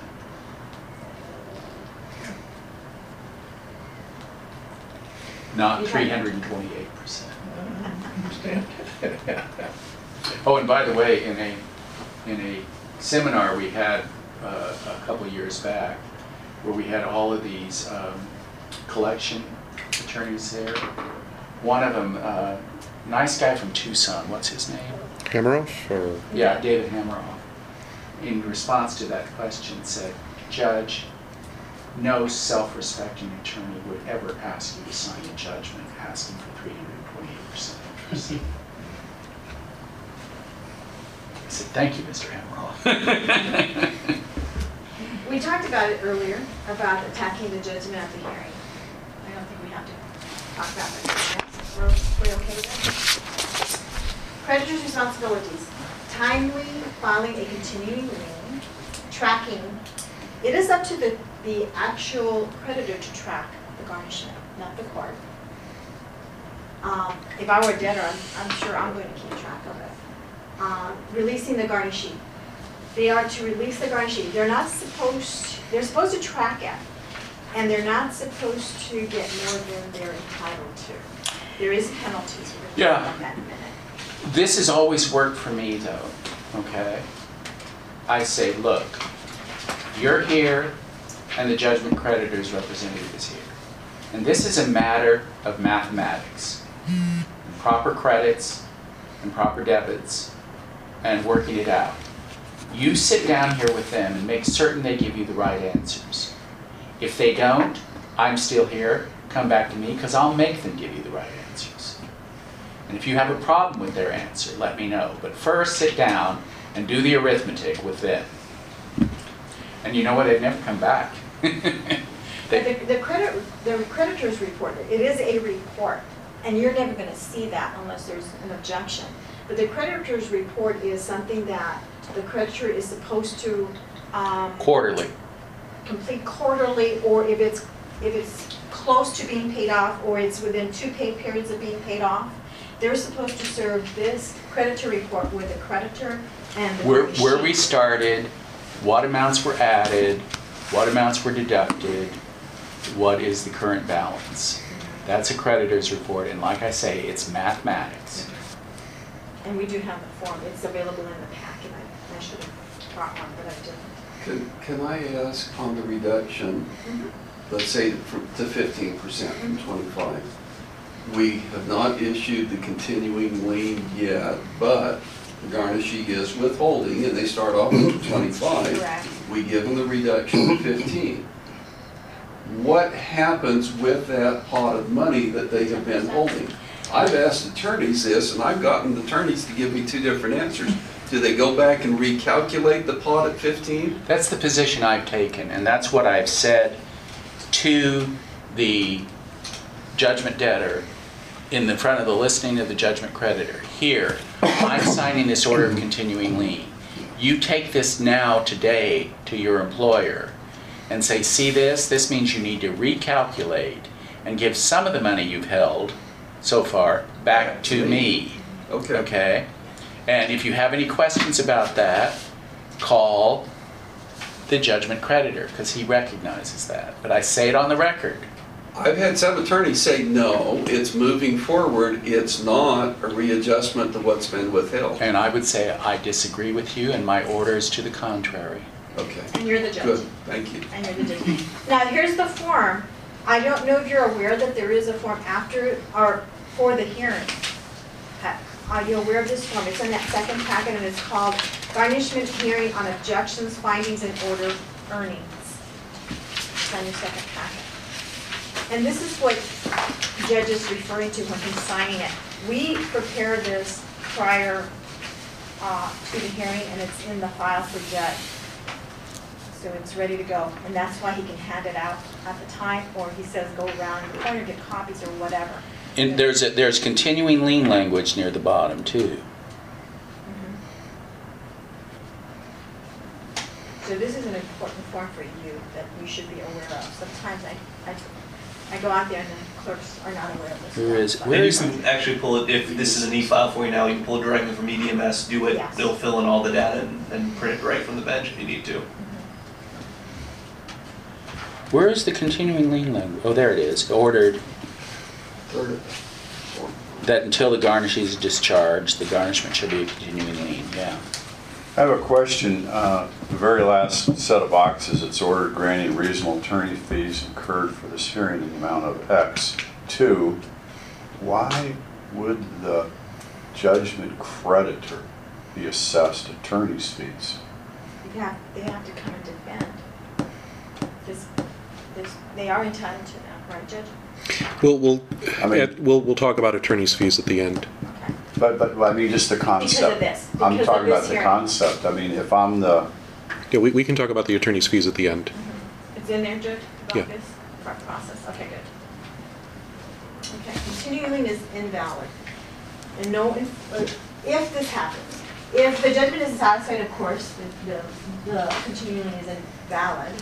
If it's uh, paid in full, or it's vacated, or expires. Uh, What I mean is by expiration is if the judgment creditor does not file his continuing lien, uh, I meant to say at judgment the end, of- he has 40, is it 45 days? Forty-five days for, um, earnings. It has to be issued within forty-five days. Right. If he doesn't, then it goes away. Uh, The creditor releases the garnishment proceedings are stayed by another court such as bankruptcy. Uh, Debtor has not earned any non-exempt earnings for at least 60 days. The court orders the garnishment to be quashed, so that's when it becomes invalid. One thing that Mary and I have had a conversation with, and you may want to have this with the court managers, um, as far as the expiration, uh, more and more over the years, I've noticed the garnishees not being, not familiar with the garnishment laws. So most of the time, even if the order is signed close to or after the 45th day, or they're waiting on an order, they're still collecting the money and still have the pot of money waiting for the order from the court to have it turned over. So a lot of courts were in the practice, and I believe Mary's was one of them, of after the 45th day, filing a discharge of garnishee and, and closing it out. And meanwhile, creditors would come back going, why did you quash my garnishment? you know, the, the company still has the money, or the garnishee would come back going, well, now what do we do with all this money? So a lot of times the process is still going on, even though the rules state 45 days. Most garnishees that I've noticed over the last few years are just waiting on the court. So even if, you may want to check to see what your court manager and staff are doing, because there are courts that we know of that, uh, from our classes, that are, you know, on the 46th day, they're going in and, and trying to issue the order, and there may be monies that the parties are still trying to work out. And so, um, I know I've gotten away with, uh, away from it over the years of closing out on our end because, uh, I don't want to interrupt a process that both parties are kind of in agreement and expecting to because of a technicality. Now, I'm going to be hypercritical about your language here. I don't like the title. There's no such thing as an invalid continuing lien. continuing lien order is issued or it's not. The garnishment is quashed, but the continuing lien is not issued. It's not invalid. It was issued, it's valid, or it wasn't. I don't know if Continuing lien is not granted. I don't remember, Judge, if that was, I got it from, right from statute. That was The something- garnishment is invalid and no force in effect if Mhm. these things happen and the court orders garnishment be quashed. I'm being hyper-technical, I said. Continually not filed. Uh, twelve fifteen eight point ten E, and that we talked about forty-five days. Um, Any earnings held by the garnishee shall be released to the debtor. Garnishee shall be discharged from any liability of the garnishment. And don't be surprised, judges, if for some of those small businesses that don't know the process, don't start turning over the money right away. I've had throughout the years, I mean, they've gotten better, but there are times where you'll hear from the garnishee that says, oh, we've already started sending the money across, and you don't have an order of continuing lien. Well, they, they jumped the gun, started sending the money, and the order hasn't been signed by the court yet. So sometimes that's another reason why an order of continuing lien may not be signed within forty-five days, because everybody's getting their money, everybody's doing the process, so It has happened, yeah. We were, it happens. yeah, we were discharging the garnishee and they would call and say, I was getting my money. You know, you didn't have an order. Because you're stupid. Creditors report, Can't okay, this is stupid. where we talked about the the creditors report, uh, that at the end of each calendar quarter, if the balance is five hundred dollars or less within twenty-one days after the payment, you're supposed to report this, um, the tracking to the debtor and the garnishee and not the court. Um, should the garnishee doesn't hold more than it is, he is paid. Oops. Contempt proceedings. Here's the contempt proceedings. Any, uh, any of the three parties in a garnishment can request a hearing. The court can award uh, against the creditor if he doesn't uh, do these things. Uh, Failure to submit a creditor's report, I've never had anybody complain about that, but I'm sure they're not doing it. Uh, Attorney fees for the process, court costs, and may award additional amounts not less than a hundred and not more than a thousand dollars. That would be you. This- This is for a judgment creditor who's overreaching. And, and that's where your debtor may get attorney's fees if he has to enforce that. He might. That, that's the answer to You said for a judgment creditor does what? I didn't hear. If the judgment creditor is abusing the process, what, what if he never submitted a creditor's report and managed to collect in garnishment more than he was due? Maliciously, you have to decide that. Yeah, I'll That's fix the that. guy, I'll get more money. Yeah. So, so the, the, the uh, debtor would come in and ask for a hearing on this. On contempt. Then, the court can award against the garnishee to debtor who petitions the court for non-compliance. Failure to, for, um, for a written, for the non-exempt earnings statement, the amount to compensate actual losses, attorney fees, court costs, and may award additional amount not more than four hundred dollars. I have never done any of Right. this. We never have, but it's there. It's there, and I suppose I could imagine a situation that you're awarding damages against the person's employer. Correct. To the debtor, his employee. Yeah, Yeah, how, how nice is that? Yeah. And then the court can award against the garnishee to the creditor who petitions the court for noncompliance, who failed after written notice to deliver the non, non-exempt earnings or statement to the creditor. And you can give them, uh, we can compensate their losses, attorney fees, court costs, and they award additional amount not more than four hundred dollars. And I have entered a judgment against the garnishee for the full amount of the judgment for failing to answer, and then have them come in and say, you know, Ma and Pa Cattle sto- uh, Store, we didn't know, we're sorry, and undone it, but still hit them for a couple hundred dollars for not coming forward in the first place and doing their duty but relieve them otherwise of that, those consequences. I've had those kinds of hearings. I had a clerk ask me just a few weeks ago. Once there is a judgment against the garnishee, can the creditor collect from the garnishee and the judgment debt? Go. So you're saying the judgment debtor has a second job, or are you saying they're just No, trying The to? garnishee, the first. Garnishee failed to answer. No, I, I get that part, and they, so are you saying they got all the money from the garnishee in They one haven't fell gotten swoop? anything from anybody yet. They're just wondering if they could collect from They the can go after garnishee. No. At the same They couldn't collect from both because there's no answer. That would allow a garnishment to go against the, To allow a continuation Oh, yeah, to be because signed. they don't have a second job. Judgment We nothing- But what if they change their job? That's, that was my question, so if they have a second job, A there, different there job, isn't or a any- different job. eh, there isn't anything that would, that prevents them from collecting from two sources till it's paid off, that is my understanding. So that would be Uh, joint and well. I- the more interesting question is that can they collect twice? No, No, no, this would be joint and several liability. That was the question. That was the, that's the question. they can, get- well, they could collect it at the same time till it's paid off. Correct. Once they've hit their number, then they're not, Yes, then it would be illegal. but it was a good question, you know, it was coming from the could clerk. How- you how are you clarify the going to- answer again? How are you You going can't. to That's enforce the Okay. prohibition on double dipping Uh, if somebody Danny's the catches it. garnishee. if while- somebody catches it? I'm the judgment debtor. I leave his employment, but there's already a judgment, a judgment against him for not answering.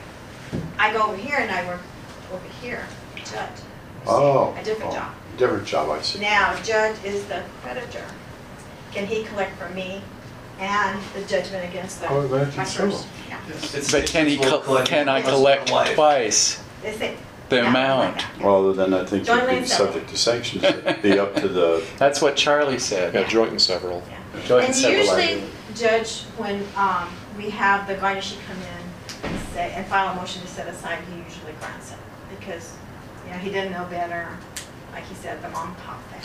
And when joint and several liability means is you can collect all from one person or half from each, but you can't collect more than the total.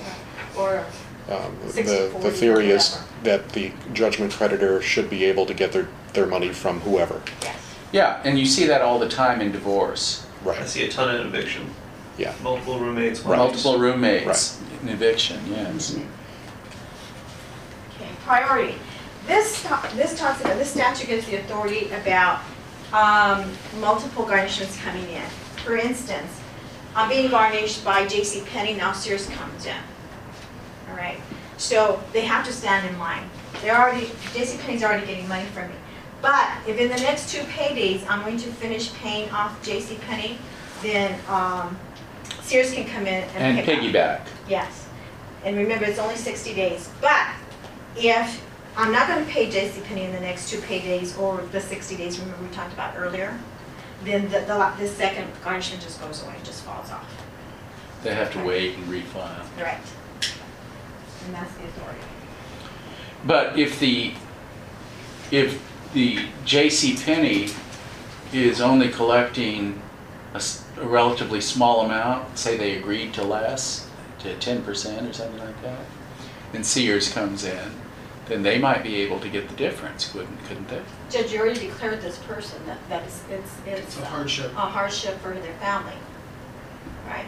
Mhm. Although I had that happen. But the hardship caps out fifteen percent and they acquiesce to less. Can, are, Then is the other? Sears ought to be able to get the five percent. Right, because the question is, can, can another company acquiesce for the hardship for, for company B? and company A say, I agree to only take ten percent? They're basically saying company B has to get the five. I've never seen it, I never have seen it either. never seen it. I did see It's a this good one question. happen, I did see this happen once, Judge. This is a long time ago. Um, Justice Court reduced it to fifteen percent. They also had a case in Superior Court, and the Superior Court ordered the ten percent to their judgment creditor. Hmm. It was the Superior Court. And it was, and it was an, em- it had to be a county employee, because I, I was talking to, um, our people here. I don't remember, it was Take HR. another break. Yeah, so it's like, ah, I don't think so. Da- Daniel, just restart, click on the restart button there in, te- or remind me in 10 minutes, click like remind me in an hour. No, don't do that, don't do that. That was that was the only one. That was the only button it gave. That was the only It was, it it was, it was locking them out. Yeah, Great. We can go back to this. You No, guys what's wrong want with to- first you're good. Mr. the other copy. All right, we're on page six for non-earnings garnishments. So we finished uh, earnings? Yeah. Okay. Did I cover everything on earnings? Okay. All right, non-earnings. Non-earnings is much more simpler. And the statute starts with uh, twelve fifteen seventy through twelve We're basically talking about bank accounts. Yes, in, in our courts, bank accounts, uh, they can, um, they can uh, garnish stocks and bonds. And by the way, I've never seen one, so if you got one, let me know, because I've never seen one. Uh, we have had where renters become the garnishee, and we'll talk about in a minute. And also they can go after someone, someone's, um, safety deposit box, and I've seen two in the last three years. Hmm. They actually wanted the box. Okay, so. uh, Non-earnings garnishment twelve fifteen uh, seventy point zero one A. Um, Indebtedness owed for monies which are not earnings or bank accounts. Monies held by garnishee on behalf of a debtor, i.e. a tenant. Person, personal property of the debtor that is in possession of the garnish, garnishee such as a uh, deposit box. And then, of course, the stocks and bonds. Okay, let's talk about the renter. Um, This would be in a situation where I own property and I have, and Danny's my uh, tenant. And um, Judge McMurray has a judgment against me. And now Danny, who is my renter, becomes the garnishee. So it's only a one-time deal though, which I, what I mean, is not a continuing link, only for that one time. So he has to be very exact when he serves the, um, my tenant. Because, uh, if he get, if I get, if he pays the rent on the first, he must serve him prior to that. So every time he wants to garnish my tenant, he's going to have to file in court a non-earnings garnishment. Make sense? Yeah, we've had that happen. But who does the tenant write the check to? Just directly to the person receiving the money? Okay. Yeah, because now he is the garnishee. He has to file an answer just like an employer would. Can he, can the, he file an eviction? If the tenant doesn't pay? Who, being No. creditor? No. So what the happens if the tenant? Because the tenant has paid. He has paid, but it's, The tenant's paid the rent, he's it's paid going instead of paid it going. We're assuming he's gonna pay the rent. Well, instead No, of the going rent this went way, to the rent's gonna judgment go creditor. that way. I, I get where the rent's going, but the assumption is he's going to pay that month. What happens if he doesn't pay that month? He's served, Well, then you, Oh. then he hasn't oh. paid. He hasn't paid Yes, anybody, paid. then he can be evicted. Then I'm gonna evict him. but who, you're going to evict I'm gonna him. evict him. He's still my tenant. But if he pays the creditor, But why would you evict him? You weren't gonna get the money anyway. What's, what's your I can't- onerous I to evict can't- him? I can't evict him if he pays, yeah. No, I get that, I get that. So he didn't pay him. Judge Mentor is like, I'm not gonna pay that month. I'm not gonna worry about it. Next month, he starts paying you again. What would be your desire to, why would you want Be- to evict him? Because you, you still get the benefit, if, he- if he's paying off your debt, you still get a benefit from that. Okay, Yeah, and that would be a lost month. Okay. Yeah. okay? Everybody got that? Okay, great. Um, Just a quick question, are you bound by twenty-five percent? Uh, No. In that instance with the rent? Or They're just getting the whole Are rent. you getting the whole rent? Well, it's a different calculation, and I assume we're gonna do Yeah. that, right? There- On non-earnings calculations. There's There's exempt money in bank accounts. bank accounts, right. Is there exempt money with regard to rent? I No, don't, it's all taxable. Good question. It, it, so the, Well, again, we've done again, it. what you're th- considering is, Well, but with bank accounts, it's not a question of taxable. You cannot take the last dollar out of a bank account. There is so much that has to be left. yeah, but, That's It's a true. flat but here's, you're right, but here's the thing, the source of all of that is the state statutes of exemption uh, from execution. Okay, so maybe you can take. And if there is, if you can't find an exemption from execution on rent owed, then the answer would be you would take it off. And we have, Good question. we've given, we've given him the whole amount. So you can take it all. As long as, as long as it's, Are we gonna less talk than the about how judge. much you can take on the bank account? yeah, we're gonna talk about that. Okay. Yeah, we're gonna talk about that, yeah. Okay, but yes, we took the whole rent. Okay, and there could be more than one tenant. I mean, they have a complex, of course. And Of course, again, I can't get more than I'm supposed to. We got about fifteen minutes left. Do you wanna jump through some non-earning stuff or go through some non-earning questions? I don't know how far we are on the Okay, slideshow. from- okay, on the, on the, um, let's just go through the process.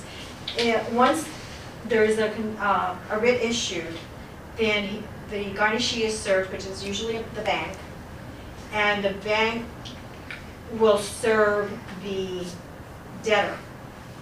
Okay, it is not like a continue, like, um, an earnings where they are obligated to mail a copy to the other, the creditor is not obligated to inform him twice.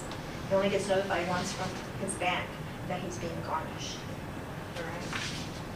And he is to withhold, he needs to tell us how much he's withholding. And the exempt is on slide forty-one.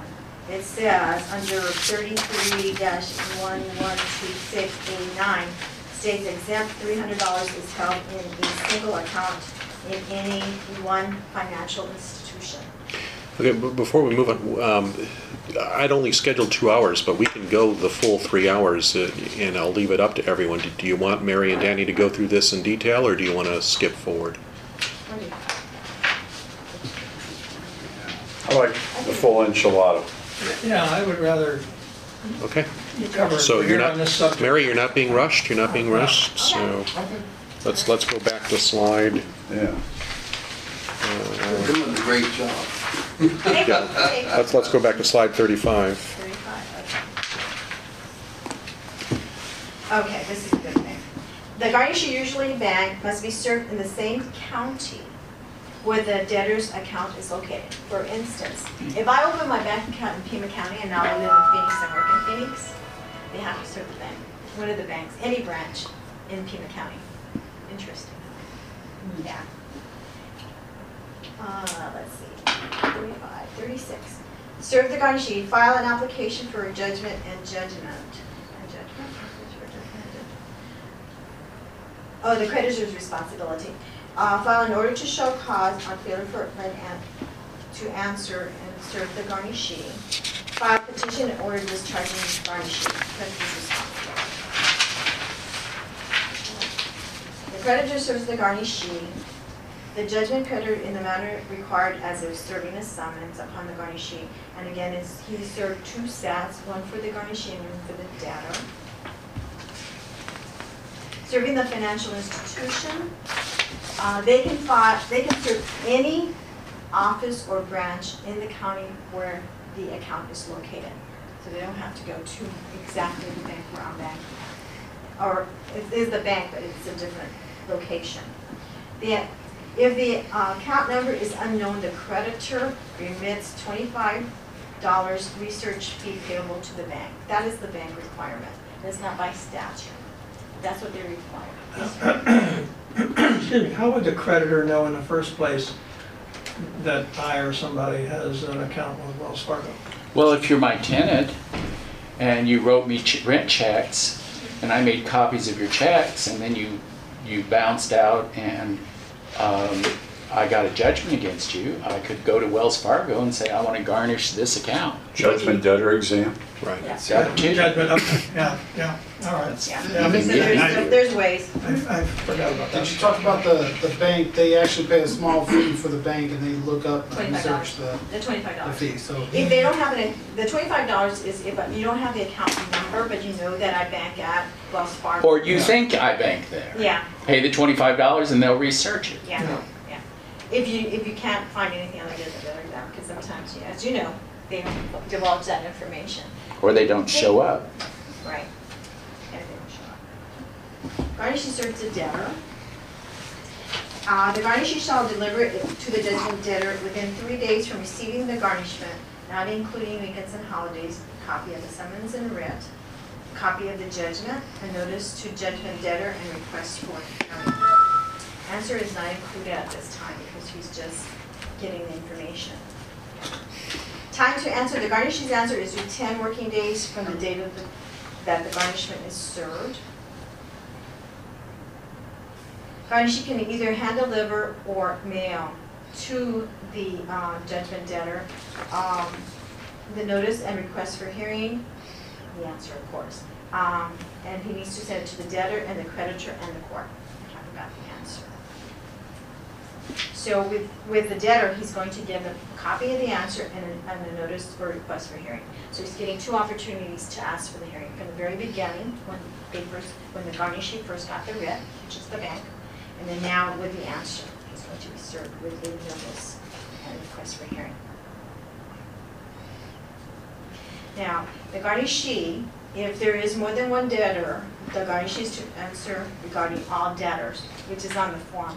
So if, if it's Paul and Mary Blanco, and maybe, uh, it's only my account, they have to say, Paul does not have an account in this bank. Garnishee must state the date and manner of delivery, the answer, of the answer to the debtor and the creditor. That is important, that, remember we talked about earlier about the little boxes? And it's important because of the calculation. Um, The debtor will have ten working days plus five if it's been mailed. And of course, in this case, it's usually mailed to them because it's the bank, it's not an employer. They're in the same place. Uh, forty-four.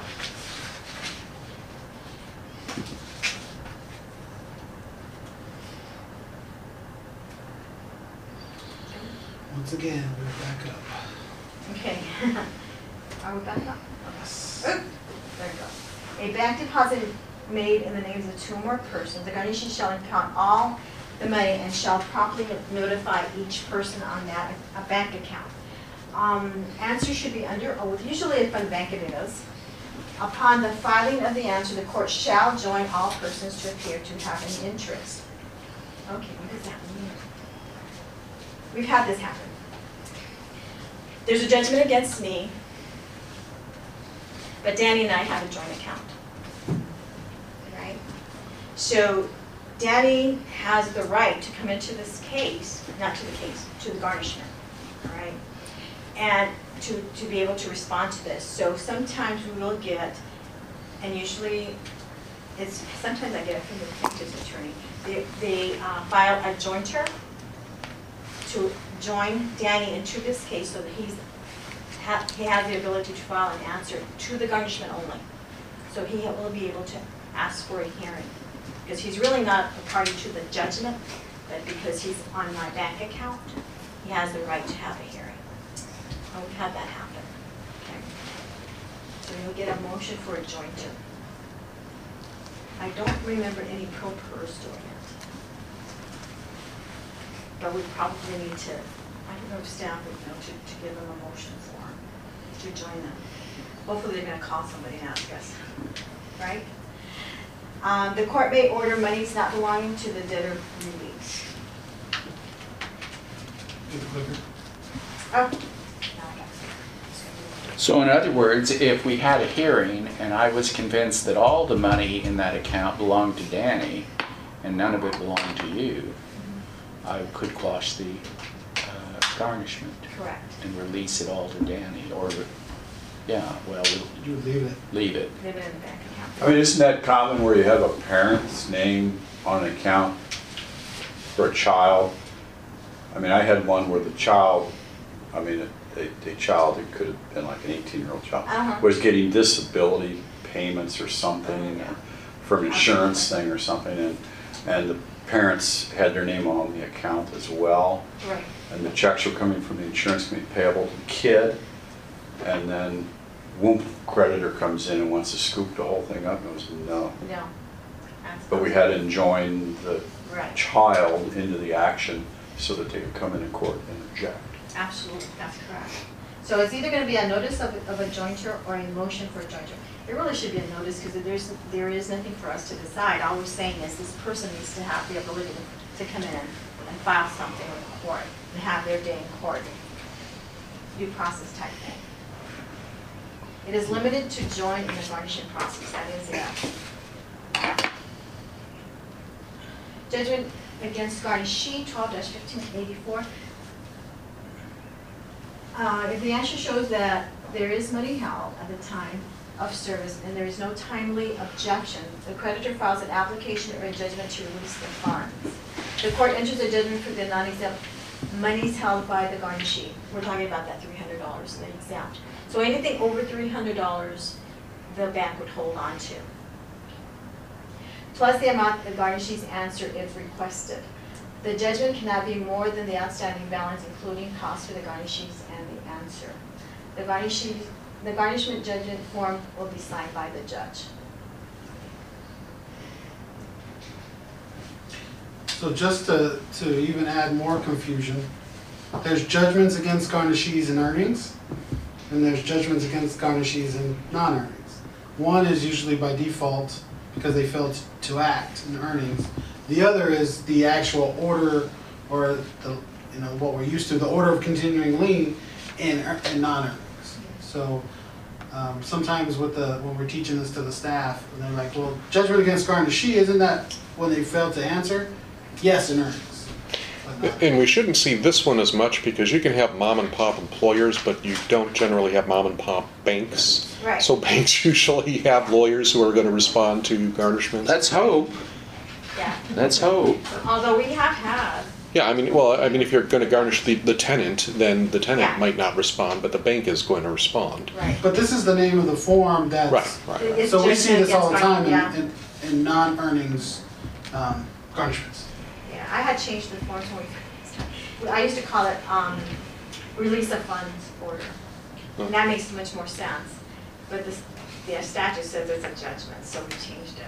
But release of funds sounded so much easier. But- that's a good point. Uh, It would be nice to have a list of appropriate titles, because on garnishments, every once in a while, I see a title that I don't recognize. And I have to go and talk to Shirley, Uh-huh. and she will usually explain, yes, this isn't acceptable, but the title throws me enough that I've got to ask a question. Right, Not, not too often, but, yeah. but it has happened. Right, And garnishments is an area where it's happened more than other areas, I mm-hmm. think. yeah. We um, should go back to And that happens. I mean, that happens to all of us, Judge. We always get, even as, uh, Yeah. seeing this all the time, we get filings and we're like, what is this? So we start looking at the statutes and the rules that they referenced and, Yeah. and have to, so that happens to us Did you well. bring me something yesterday, was it you that brought me something? I had a, I had a party file movements request to dismiss judgment. I'm like, movement? Movement's request to dismiss judgment. Uh-huh, How many things are wrong with that? And so, yeah, so we like, uh, and it actually was a, it was basically they're asking a motion to vacate, but it was a small claims. It was the property management company on behalf of the apartments that were being sued. Yeah, and that's good, and that's, that will be okay. It's a full-time employee. But just the way it was, and I'm like, Yeah, and then you have to to- think about what we're talking about at the moment, you know, is it a small claims, is it civil, is it garnishment? So, yeah, we have to stop and think of what we're, what process we're in. And quite often, we have to read it just because our staff will bring it to us and go, well, what is this? So I'm reading it going, uh, okay, this is basically this. And I frequently wonder if that's why Shirley seems so smart, because she's already talked to the staff about it. I probably already read it a couple times. Like, oh, yeah, that's it. What if obedience of the garnishee to judgment? Oh, this is Judge McMurray speaking to me. Sometimes I ask him for quotes. This is Judge McMurray's. If the garnishee has innocently gotten rid of the property of the judgment debtor that he has been holding, that's a defense. Suppose the garnishee was a bank and the judgment debtor cleaned out his account just before the writ of garnishment hit. I don't think for that. Yeah, can't hold, yeah, can't hold them responsible. Yeah. Answer says nothing can be withheld equals a discharge. Garnishee twelve, uh, fifteen eighty-one A. Monies are not owed when the writ was served. Let me, let me explain something about the, the banks. They're really, really, sometimes they're really nice. If they get a garnishment and there is no money to be withheld, they'll usually call the, the creditor and say, hey, if you release me before I file an answer, I won't charge you the hundred and fifty dollars for the answer. Because in a garnishment, somebody has to pay the garnishee for their answer. okay, it's by statute. So if the, if the creditor comes in and discharges, no money is owed. But if he fails to do that, then the garnishee, he is compelled to file an answer. And he's gonna ask- entitled to hundred and fifty dollars. Right, and so it's going to be uh, taxed on the creditor. Somebody has to pay the garnishee. Joe? Let's see, I think I said that in a nutshell, yes? Yeah? Not shall. Okay. Taxing court cost. And I think I said that too. If the garnishee is discharged because the answer state there is no money or property, creditor shall, there's that word shall, be taxed the garnishee's answer fee. No, statutes, uh, stats, states reasonable compensation to garnishee. It does not have a limit like in earnings where it was fifty dollars. So if they ask for two hundred and fifty dollars and you think that's reasonable, that is entirely up to you. Do, do, does, do you have a leeway, Judge? If, if it says like five hundred dollars and you say, oh, I don't think so, you have to give it to them? No, I don't think you do, uh, because the reasonable compensation fee. So you would say? Bank, this is their business. Yeah. They're entitled to something, but not five hundred. Okay. I've never seen that. I don't think the banks would do that. I've never seen them ask for that Yeah. much. Oh, that does it say. The judgment release funds and the garnishee's fee shall be taxed against the judgment debtor. Oh, of course, if there is monies there, it's going to be taxed against the debtor. Notice to garnish of dismissal hearing. That, by the way, that, by the way, is often a little bit confusing because you wind up entering an order, you know, there's ten thousand dollars in the account, hundred and fifty dollars is exempt, that stays at the property of the person. Mhm. The bank is entitled to hundred and fifty dollars. Mhm. So the bank is directed to release to the judgment creditor nine thousand seven hundred dollars. One, well, plus one fifty plus one fifty is ten thousand. Sometimes you have to do a little math. Just the, the one hundred and fifty dollars doesn't exist anymore. It just says three hundred dollars. Okay. Yeah, that's why I brought it up. I'm thinking, like, oh, when did this change? The po- the Because point it is, used to say it was fifty dollars for each per, hundred and fifty dollars for each per When person. did that change? I don't know, I, that's why I put it in here, because now it's changed to, for any account, it's three hundred dollars. okay, Yeah, interesting. Yeah. So I looked in, in the garnishment and they had removed it, so I have to go back to that. Notice to garnish of dismissal. Oh, this is what I talked about, I think, the statute does not state that, not the statute. Garnishee shall not be dismissed except upon notice that garnishee no to be heard. Okay, okay, Oh, let it's about the circle answer, the fee, Hold- hold on. yes. The bank's taking hundred and fifty for the fee, there's three hundred that has to be left, but can that come out of the three hundred? Or is the three hundred exempt from any cost? If there's ten thousand dollars in the Right. account, you take the three hundred out and leave it for, you take it out of your calculation and leave it for the owner of the account. Right, Then you take the one fifty for the bank out of ninety-seven hundred. right, you don't take it out of the three hundred, No. I thought I missed, no. okay. I- No, no, no, no. I, I was playing over what I thought I heard, Got it. I heard it wrong. Which is why you have to do some calculation, because they always want you to say in the order, you're hereby directed to, to pay the judgment creditor X, Right, and you wind up having to do math, Right. which I Think hate, about it this but I way, Judge, they need do it. three hundred dollars to live on, right, yeah, that, that and that's how. cannot be touched Right. with anything. Correct. There's, yeah, Correct, exempt. that was my understanding. Yep, that's correct. Uh, okay, oh, if there's no, if, this is again of the banking, if they were forced to file an answer, then, uh, the garnishee shall not be dismissed except upon the notice to the garnishee an opportunity to be heard about his, um, answer fee. Somebody has to pay the garnishee. Failure to answer garnishee's default, twelve fifteen eighty-three, here is your authority to, um, uh, find the garnishee in default. The- There's a petition for order to show cause for a garnishee's appearance. Does this have to be served also by a process It does, server? anything that has an order to show cause must be served With a process server? by a process server. Can be filed and served, can file and serve an answer on the creditor at least five days before the order to show cause. If the garnishee fails to appear or file and serve the answer, the court may enter a default judgment against the garnishee for the full amount of the judgment, and the court may award attorney fees to the creditor. Serve the order to show cause must be by process service, which are rule. This kind of goes along with what uh, Judge Adenito was saying. Most banks don't have this happen because they have the replies. I mean, we, I, I don't think I've ever seen a default on a non-earnings uh, Against the garnishment. bank. We have Against had the one. bank. Against Bank of America, we had one. Did it go to the hearing? It, we went to hearing, they failed to appear, and a judge entered the against Bank of America. And That they was a didn't- while. And they didn't quite say a while. word. Yeah, it was quite a while ago, yeah. don't I know guess they when- finally got it and go, oops. Safety deposit box. Judgment creditor filed for uh, writ of garnishment directing against the contents of the safety deposit box. We're gonna hold a hearing. The bank charges hundred and fifty dollars is what we got from one of the banks. It could be more, but we have to follow whatever they're, go- what they do is they drill. They drill open the box and they take the inventory. They don't give the, the, anything away yet. They're just taking inventory and inform the judgment creditor.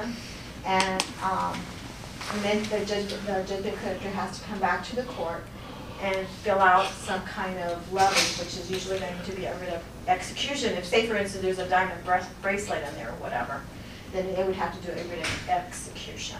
Well, I was reminded recently, because I've been following the news in Greece, that, um, you know, the banks have also prohibited the withdrawing of cash from safe deposit boxes.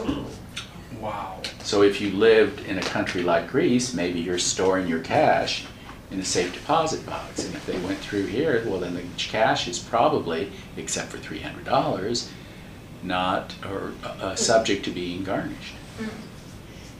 Would that only apply to banks that are federal that have the safe deposit box as opposed to the safe deposit box that are privately owned, like the vault on Cave Creek Road? I think it would apply to both. Would it? Okay, do you think you can garnish, uh, Mountain Vault? Where we used to keep our silver? Till we decided nobody's gonna break in and steal silver? Wait, can we go back? You said three hundred has to stay in the box Three hundred dollars is exempt from execution. on safe deposit box and banks. Uh, and bank accounts, it it applies the same. Well, it may be, box. if they, I think they only have three hundred dollar cash exemption, but if they elect to, to exercise their exemption on the money in cash, that's why you have a hearing. That's why the box gets drilled, the bank does an inventory, this is what's it, and then you have a hearing on what's gonna get released, if anything, to the judgment creditor. Gotcha. But it has to be on a writ of execution, not Right. from the writ of garnishment, right? That's what I understood. Filed a writ of garnishment against the contents. Right, but, but, Oh, writ of execution at the end. yeah, Well, because we were just getting, you're just getting a summary of what's in the box. In this case, a writ of execution is kind of like an order. It Has the same effect as, it's not an order of continuing lien, but it's Right. like an order of lien. or So, the writ of Execution of a lien. So then they would have to file it, and the constable would go up and pick up whatever, You're right. yeah. And turn it over to the The- judgment creditor. You have it there hearing, would, would there be a hearing before the box was drilled? No. Okay. Well, actually, wait. Yeah, I guess there would be a hearing. You have a hearing before you order the box to be drilled. Because we need to find out how much the bank wants to charge.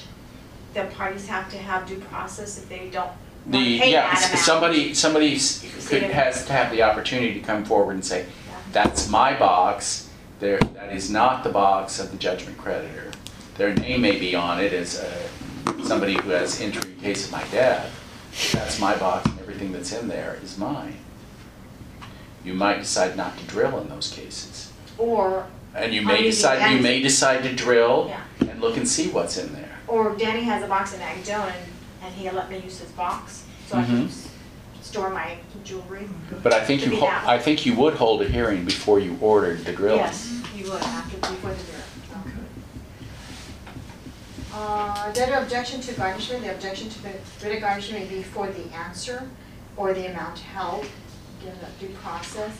Uh, They have, the judgment debtor has ten days in which to ask for a hearing, and the copies of the objection shall be delivered to all parties. And again, we're not getting that for the approval, as soon as they're actually asking for a hearing, they're supposed to mail a copy to the other side. And, and probably the only time, or the only information they have about the hearing is from us, when we mail out the actual hearing.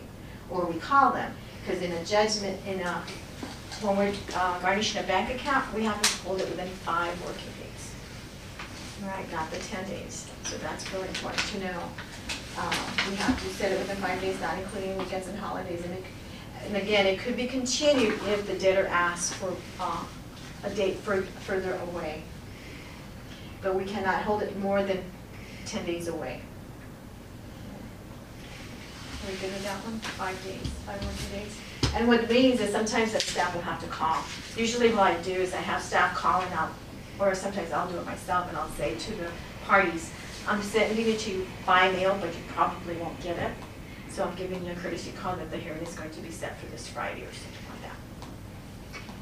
This is, that's always a good opportunity to use our other methods of communication though as well. Emails, Emails, faxes, to try to get the, to The them notice. Quicker. right. Well, now that we have all that, I'll do all that. We should be asking for emails on our forms. I think we were talking about that in the forms committee, that we're going to, that, that's a, a lot changing. Hearing, uh, twelve fifteen A, D and E, the court shall notify the parties, again, at least two days prior to. Um, The prevailing party may be awarded costs and attorney fees, the award shall not be assessed against the debtor unless it is found to have objected solely for the purpose to delay or harass the creditor. Oops, Creditor's fair discharge of fifteen eighty-seven. If the creditor fails to apply for release of funds, oh, that's my word, the judgment, within ninety days of the answer, money shall be released to the debtor. So the creditor actually has ninety days in which to ask for that money, which is crazy if they never do it, but I, we've had instances where they don't. The Garnishee is discharged.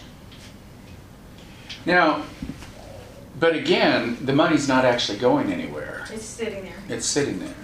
When you say the money shall be released to the debtor, they're still oh, in the Yeah. account. I mean, the debtor would have the right to go in that day and pull them out. Right.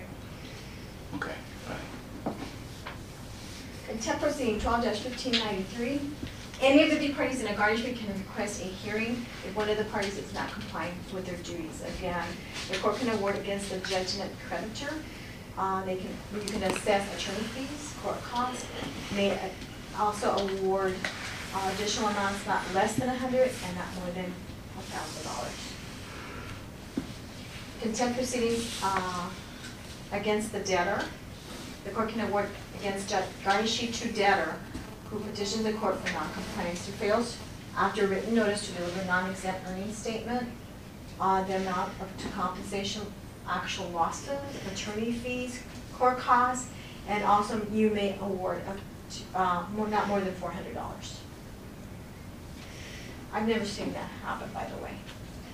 But Mary, there's no non-exempt earnings statements in, in, Non-compliance. You deliver non-exempt earnings. The non-exempt is more the three hundred dollars, what's over three hundred dollars. Got it. Yeah.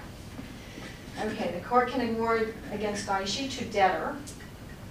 Um, petitions to the court for non-compliance, compliance fails, failure, failure, fails to, after written notice to deliver non-exempt earnings to debtor, the amount to compensate the losses, attorney fees, court costs, and again, up to four hundred dollars. Can award the, against the garnishee to the creditor for the same thing, and again, it's, it's the same, four hundred dollars. Limitations to untransfers by garnishee after service replenished by judgment debtor. Oh, stocks and bonds. I've never seen one, No, I've never even seen it either. yeah. So if you get one, call judgment burke.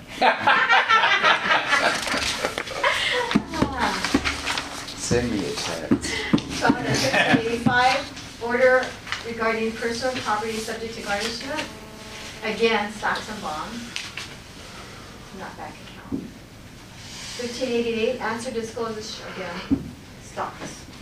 You know, you know why this is so rare? It's because, If you have stocks and bonds, you pay your debts. well, not just that, but we're not talking about you holding, um, I guess actually we could be talking about if you owned um, Google stock. Uh, You could garnish Google for the value of Tyler Kissel stock.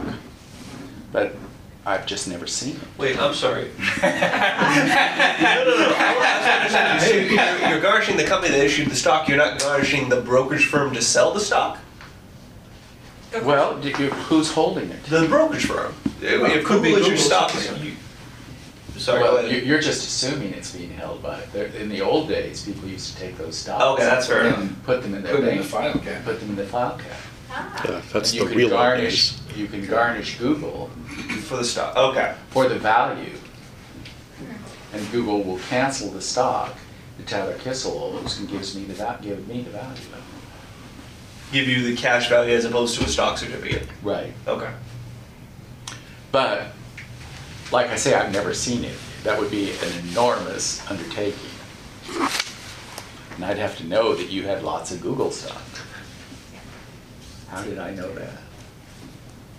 First appearance fee. No, I think, I think a g- a brokerage account would be treated kind of like a bank. Right, and that, that was my assumption, you would then, the brokerage firm, and then it's a question of what is fair market, is it, does it sell the day the garnishment hits? But I don't think those are anything we'll ever have to deal with. That Probably not. Maybe once in a. While. Because remember, our judgments are only ten grand, Yeah. but who knows? There, If there you was. got a payday loan or a, a car title loan and he has a big uh, Schwab account, That's not retirement. it's not retirement. It just doesn't come up that often, you know? I've never seen one. I've never seen one. All these years. Okay, uh, sometimes staff comes up with this problem where, um, the defendant appears because now there's a garnishment. First time he's appeared in court. And we used to require them to pay a first appearance fee to come into our case. I used to say, you have to pay to play my game. And it was actually Keith Frankel who raised the issue, is this fair? Right. It's give, he deserves the credit for that. And we thought about it and go, no, it probably isn't fair. If they're being garnished and they're asking to come in and, and have it reduced because it's a hardship, why in the world are we collecting an answer fee from this person? But a defense judge, that, in my defense was they could always file a waiver. Right, which is what we were doing, or sometimes we just plain forgot. So, and if we forget, it's, you know, it's on us, too bad. There's a statute or a rule for that, I don't remember what, which one it is, but there is. But best practices said as effective five eight fourteen, don't worry about the answer fee. If, or the first appearance fee, if we're at the garnishment stage and it's a judgment by default, we're going to accept it. Don't worry about that. So it's really more for the clerks because you, you all will not be involved in that part of it. But it is good to know, we're not uh, requiring a fee. Now, that's only the one, the one hiccup that I've, uh, that I've always stressed is, that's only for the request of the hearing. If by chance they go into that hearing, um, and like we discussed earlier, want to discuss the merits of the judgment, The motion to set aside. then they have to come back and file a motion to set aside. and then they have to pay Then an they have to answer pay. fee or ask for a waiver. Correct, And And for you know, we're gonna the, forget about it. for the motion to set aside, doesn't that also need to be personally served? correct. Yes, yes, motion to set aside must be personally served. Bankruptcy stops everything. Stops it in its tracks. Are we good with bankruptcy? I'll give it to you. Wait, I have a question now that you said that. What, bankruptcy? No, no, no, back to the motions to set aside. Yeah. We kind of discussed this the other day and it's still lingering. Mm-hmm. If a motion to set aside is filed by the defendant and a garnishment is already being processed, does it have to be personally served because the court has jurisdiction and the parties are aware of the case? Could it be delivered as a normal motion? My mail, is what you're saying. Correct. Does it have to be personally served? I don't, and I, I, and I'm- I'm gonna give you my take, and I think I told you this before. Proper litigant files a motion to set aside.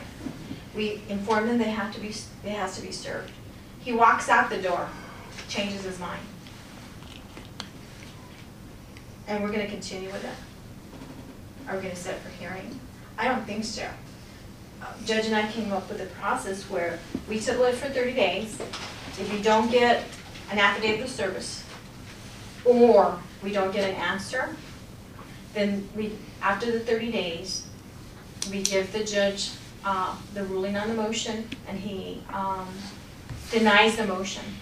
So when you Because we don't know if there's due process. so when you say he changed, changed his mind, so your, your thinking is because he never personally served, he may have decided he didn't want to move forward, and the assumption is, when it's not personally served, are they more likely to have changed their mind, or are they more likely to have not known the process?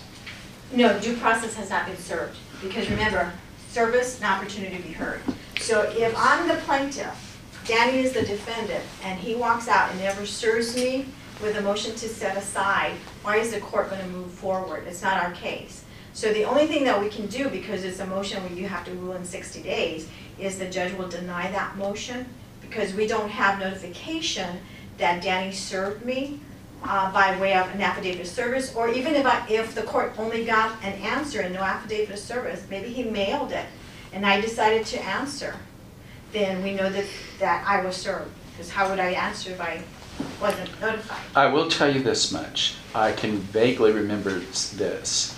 I'm having this conversation about, no, I'm not taking arguments that the judgment is invalid, you have to file a motion to set aside. And the person says, I'm gonna do it. I think I have said, uh, attorney so-and-so here for the plaintiff, will you accept the service of motion to set aside? And if he says yes, fine. If he says no, I'd say you're gonna have to get personal service on the judgment creditor, who's who's not the attorney. Okay, let me respond to Danny's question and then to Judge McMurray's comment. Um, To Danny's question, Rule One, Justice Court Rule 120E is service of a motion after entry of judgment, and any motion that requests that a judgment be modified, vacated, or enforced must be served on the other party as if serving a summons and complaint under Rule 113. So yes, it must.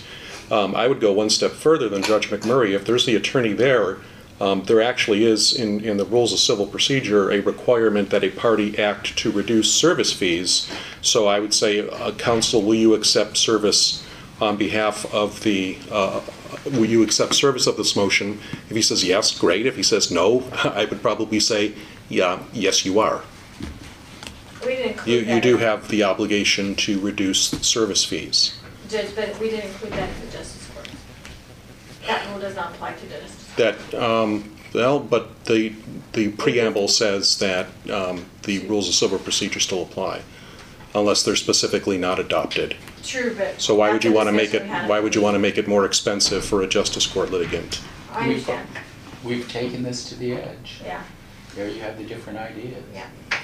I personally would not require the attorney to accept service for his client on a different matter if he says he's not gonna do it. I wouldn't do it, Is- and Charlie might. What makes it a different matter? Isn't it still the heart of the matter the judgment? Yeah, well, that's the argument. You, we've taken it as far as we can go.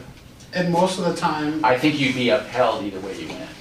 most of the time when we get hearings, a lot of the arguments that, at least we see at the counter, when, when dealing with the individuals, is the merits of the case. They don't feel the judgment is valid.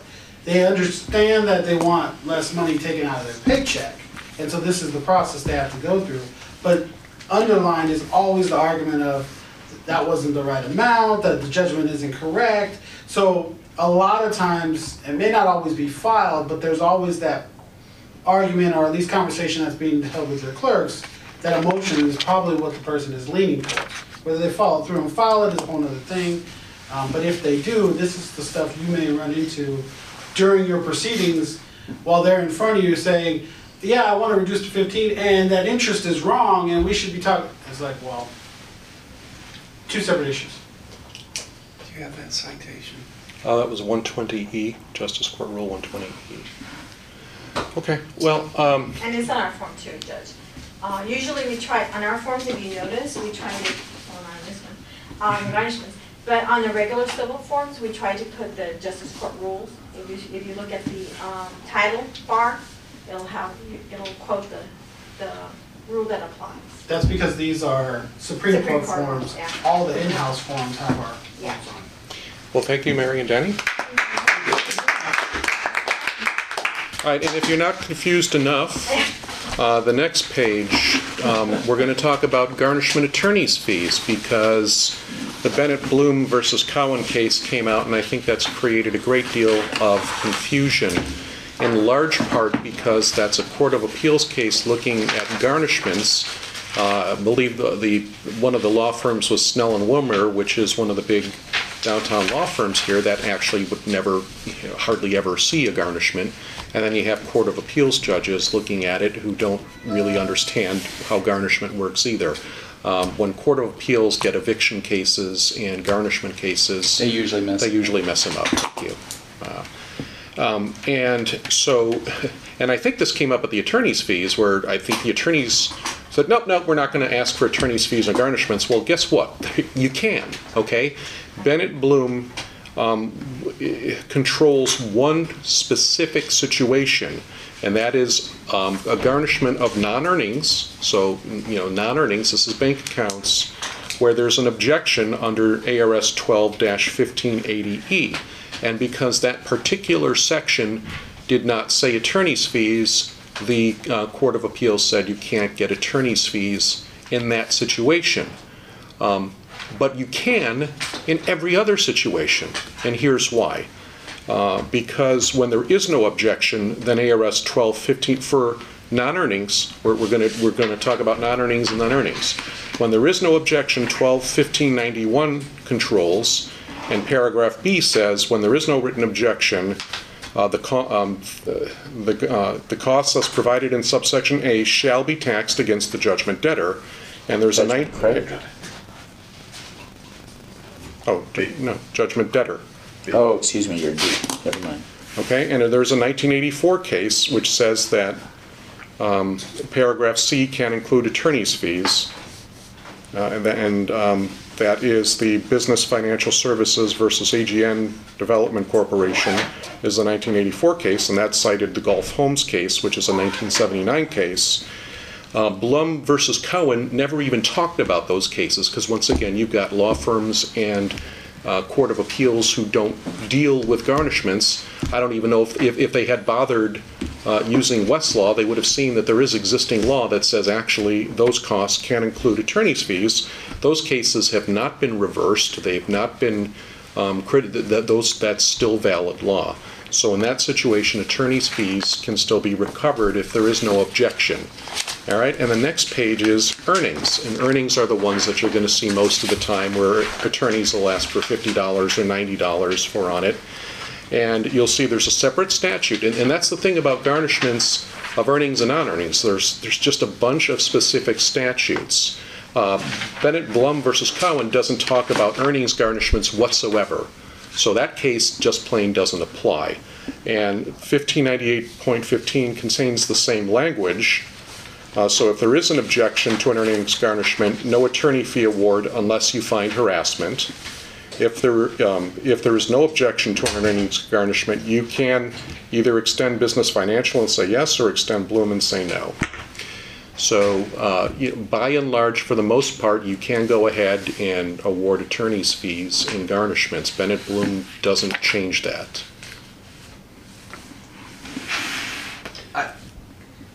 Please, you can go first. Are you confused? No, I, I just, so if they, if they object, and there's an objection, and we say no attorney's fees unless they, we, we We find there's harassment, right. So why is, if they don't answer, the expectation that they would get attorney's fees as, whereas if they do answer, they Notice, wouldn't? notice and due process. They've been served with paperwork that says we're asking for this much and we're asking for attorney's fees. If the debtor doesn't object, the debtor's conceded that point.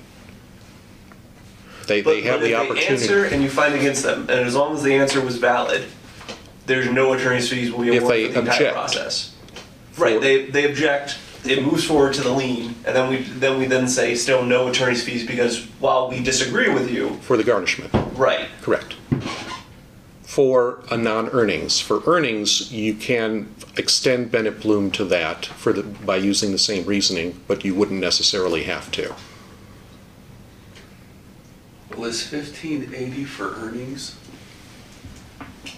No, 1580 is non-earnings. Is non, there's, that's See, where I've look look at, look at the mixed. heading on Because I- page, on the last page. Uh, Remember, earnings is all 1598. It's going to be 1598.1, point two, point yada yada. So if it's not 1598, it's non-earnings. Bennett Blum was a non-earnings case. Okay, So by and large, what you see are earnings, by and large, um, you can award attorney's fees without an objection. then would it be appropriate to have a discussion about reasonable ranges for attorney's fees on garnishments? Yes, Do you have a parameter that you look at? I probably wouldn't get more than 90 bucks. I mean, Because I am frequently from one firm getting four hundred as a request, no. It's No. because that HOA? was, that was in the statute, No. remember? Yeah. Uh, an eviction attorney. Yeah, I- I'm sorry. Because that was in the, sta- remember we went to the statutes and it says, this is the limit up to four hundred dollars for the attorney fees, and at one point it was a Yes, thousand. and so they're asking the for four total. Yeah, but they're asking the max on, Yeah. on all of them. And I'm not sure if anybody else is doing it. Yeah, I'd probably knock it down to 90 anything. bucks. Okay. Yeah. Yeah, I'll, I'll, some of the attorneys may just give up and not ask for attorney's fees because they don't understand Bennett Blum. or, uh, Like a lot of attorneys, There's only one that, that- that I see on a regular basis who is doing it.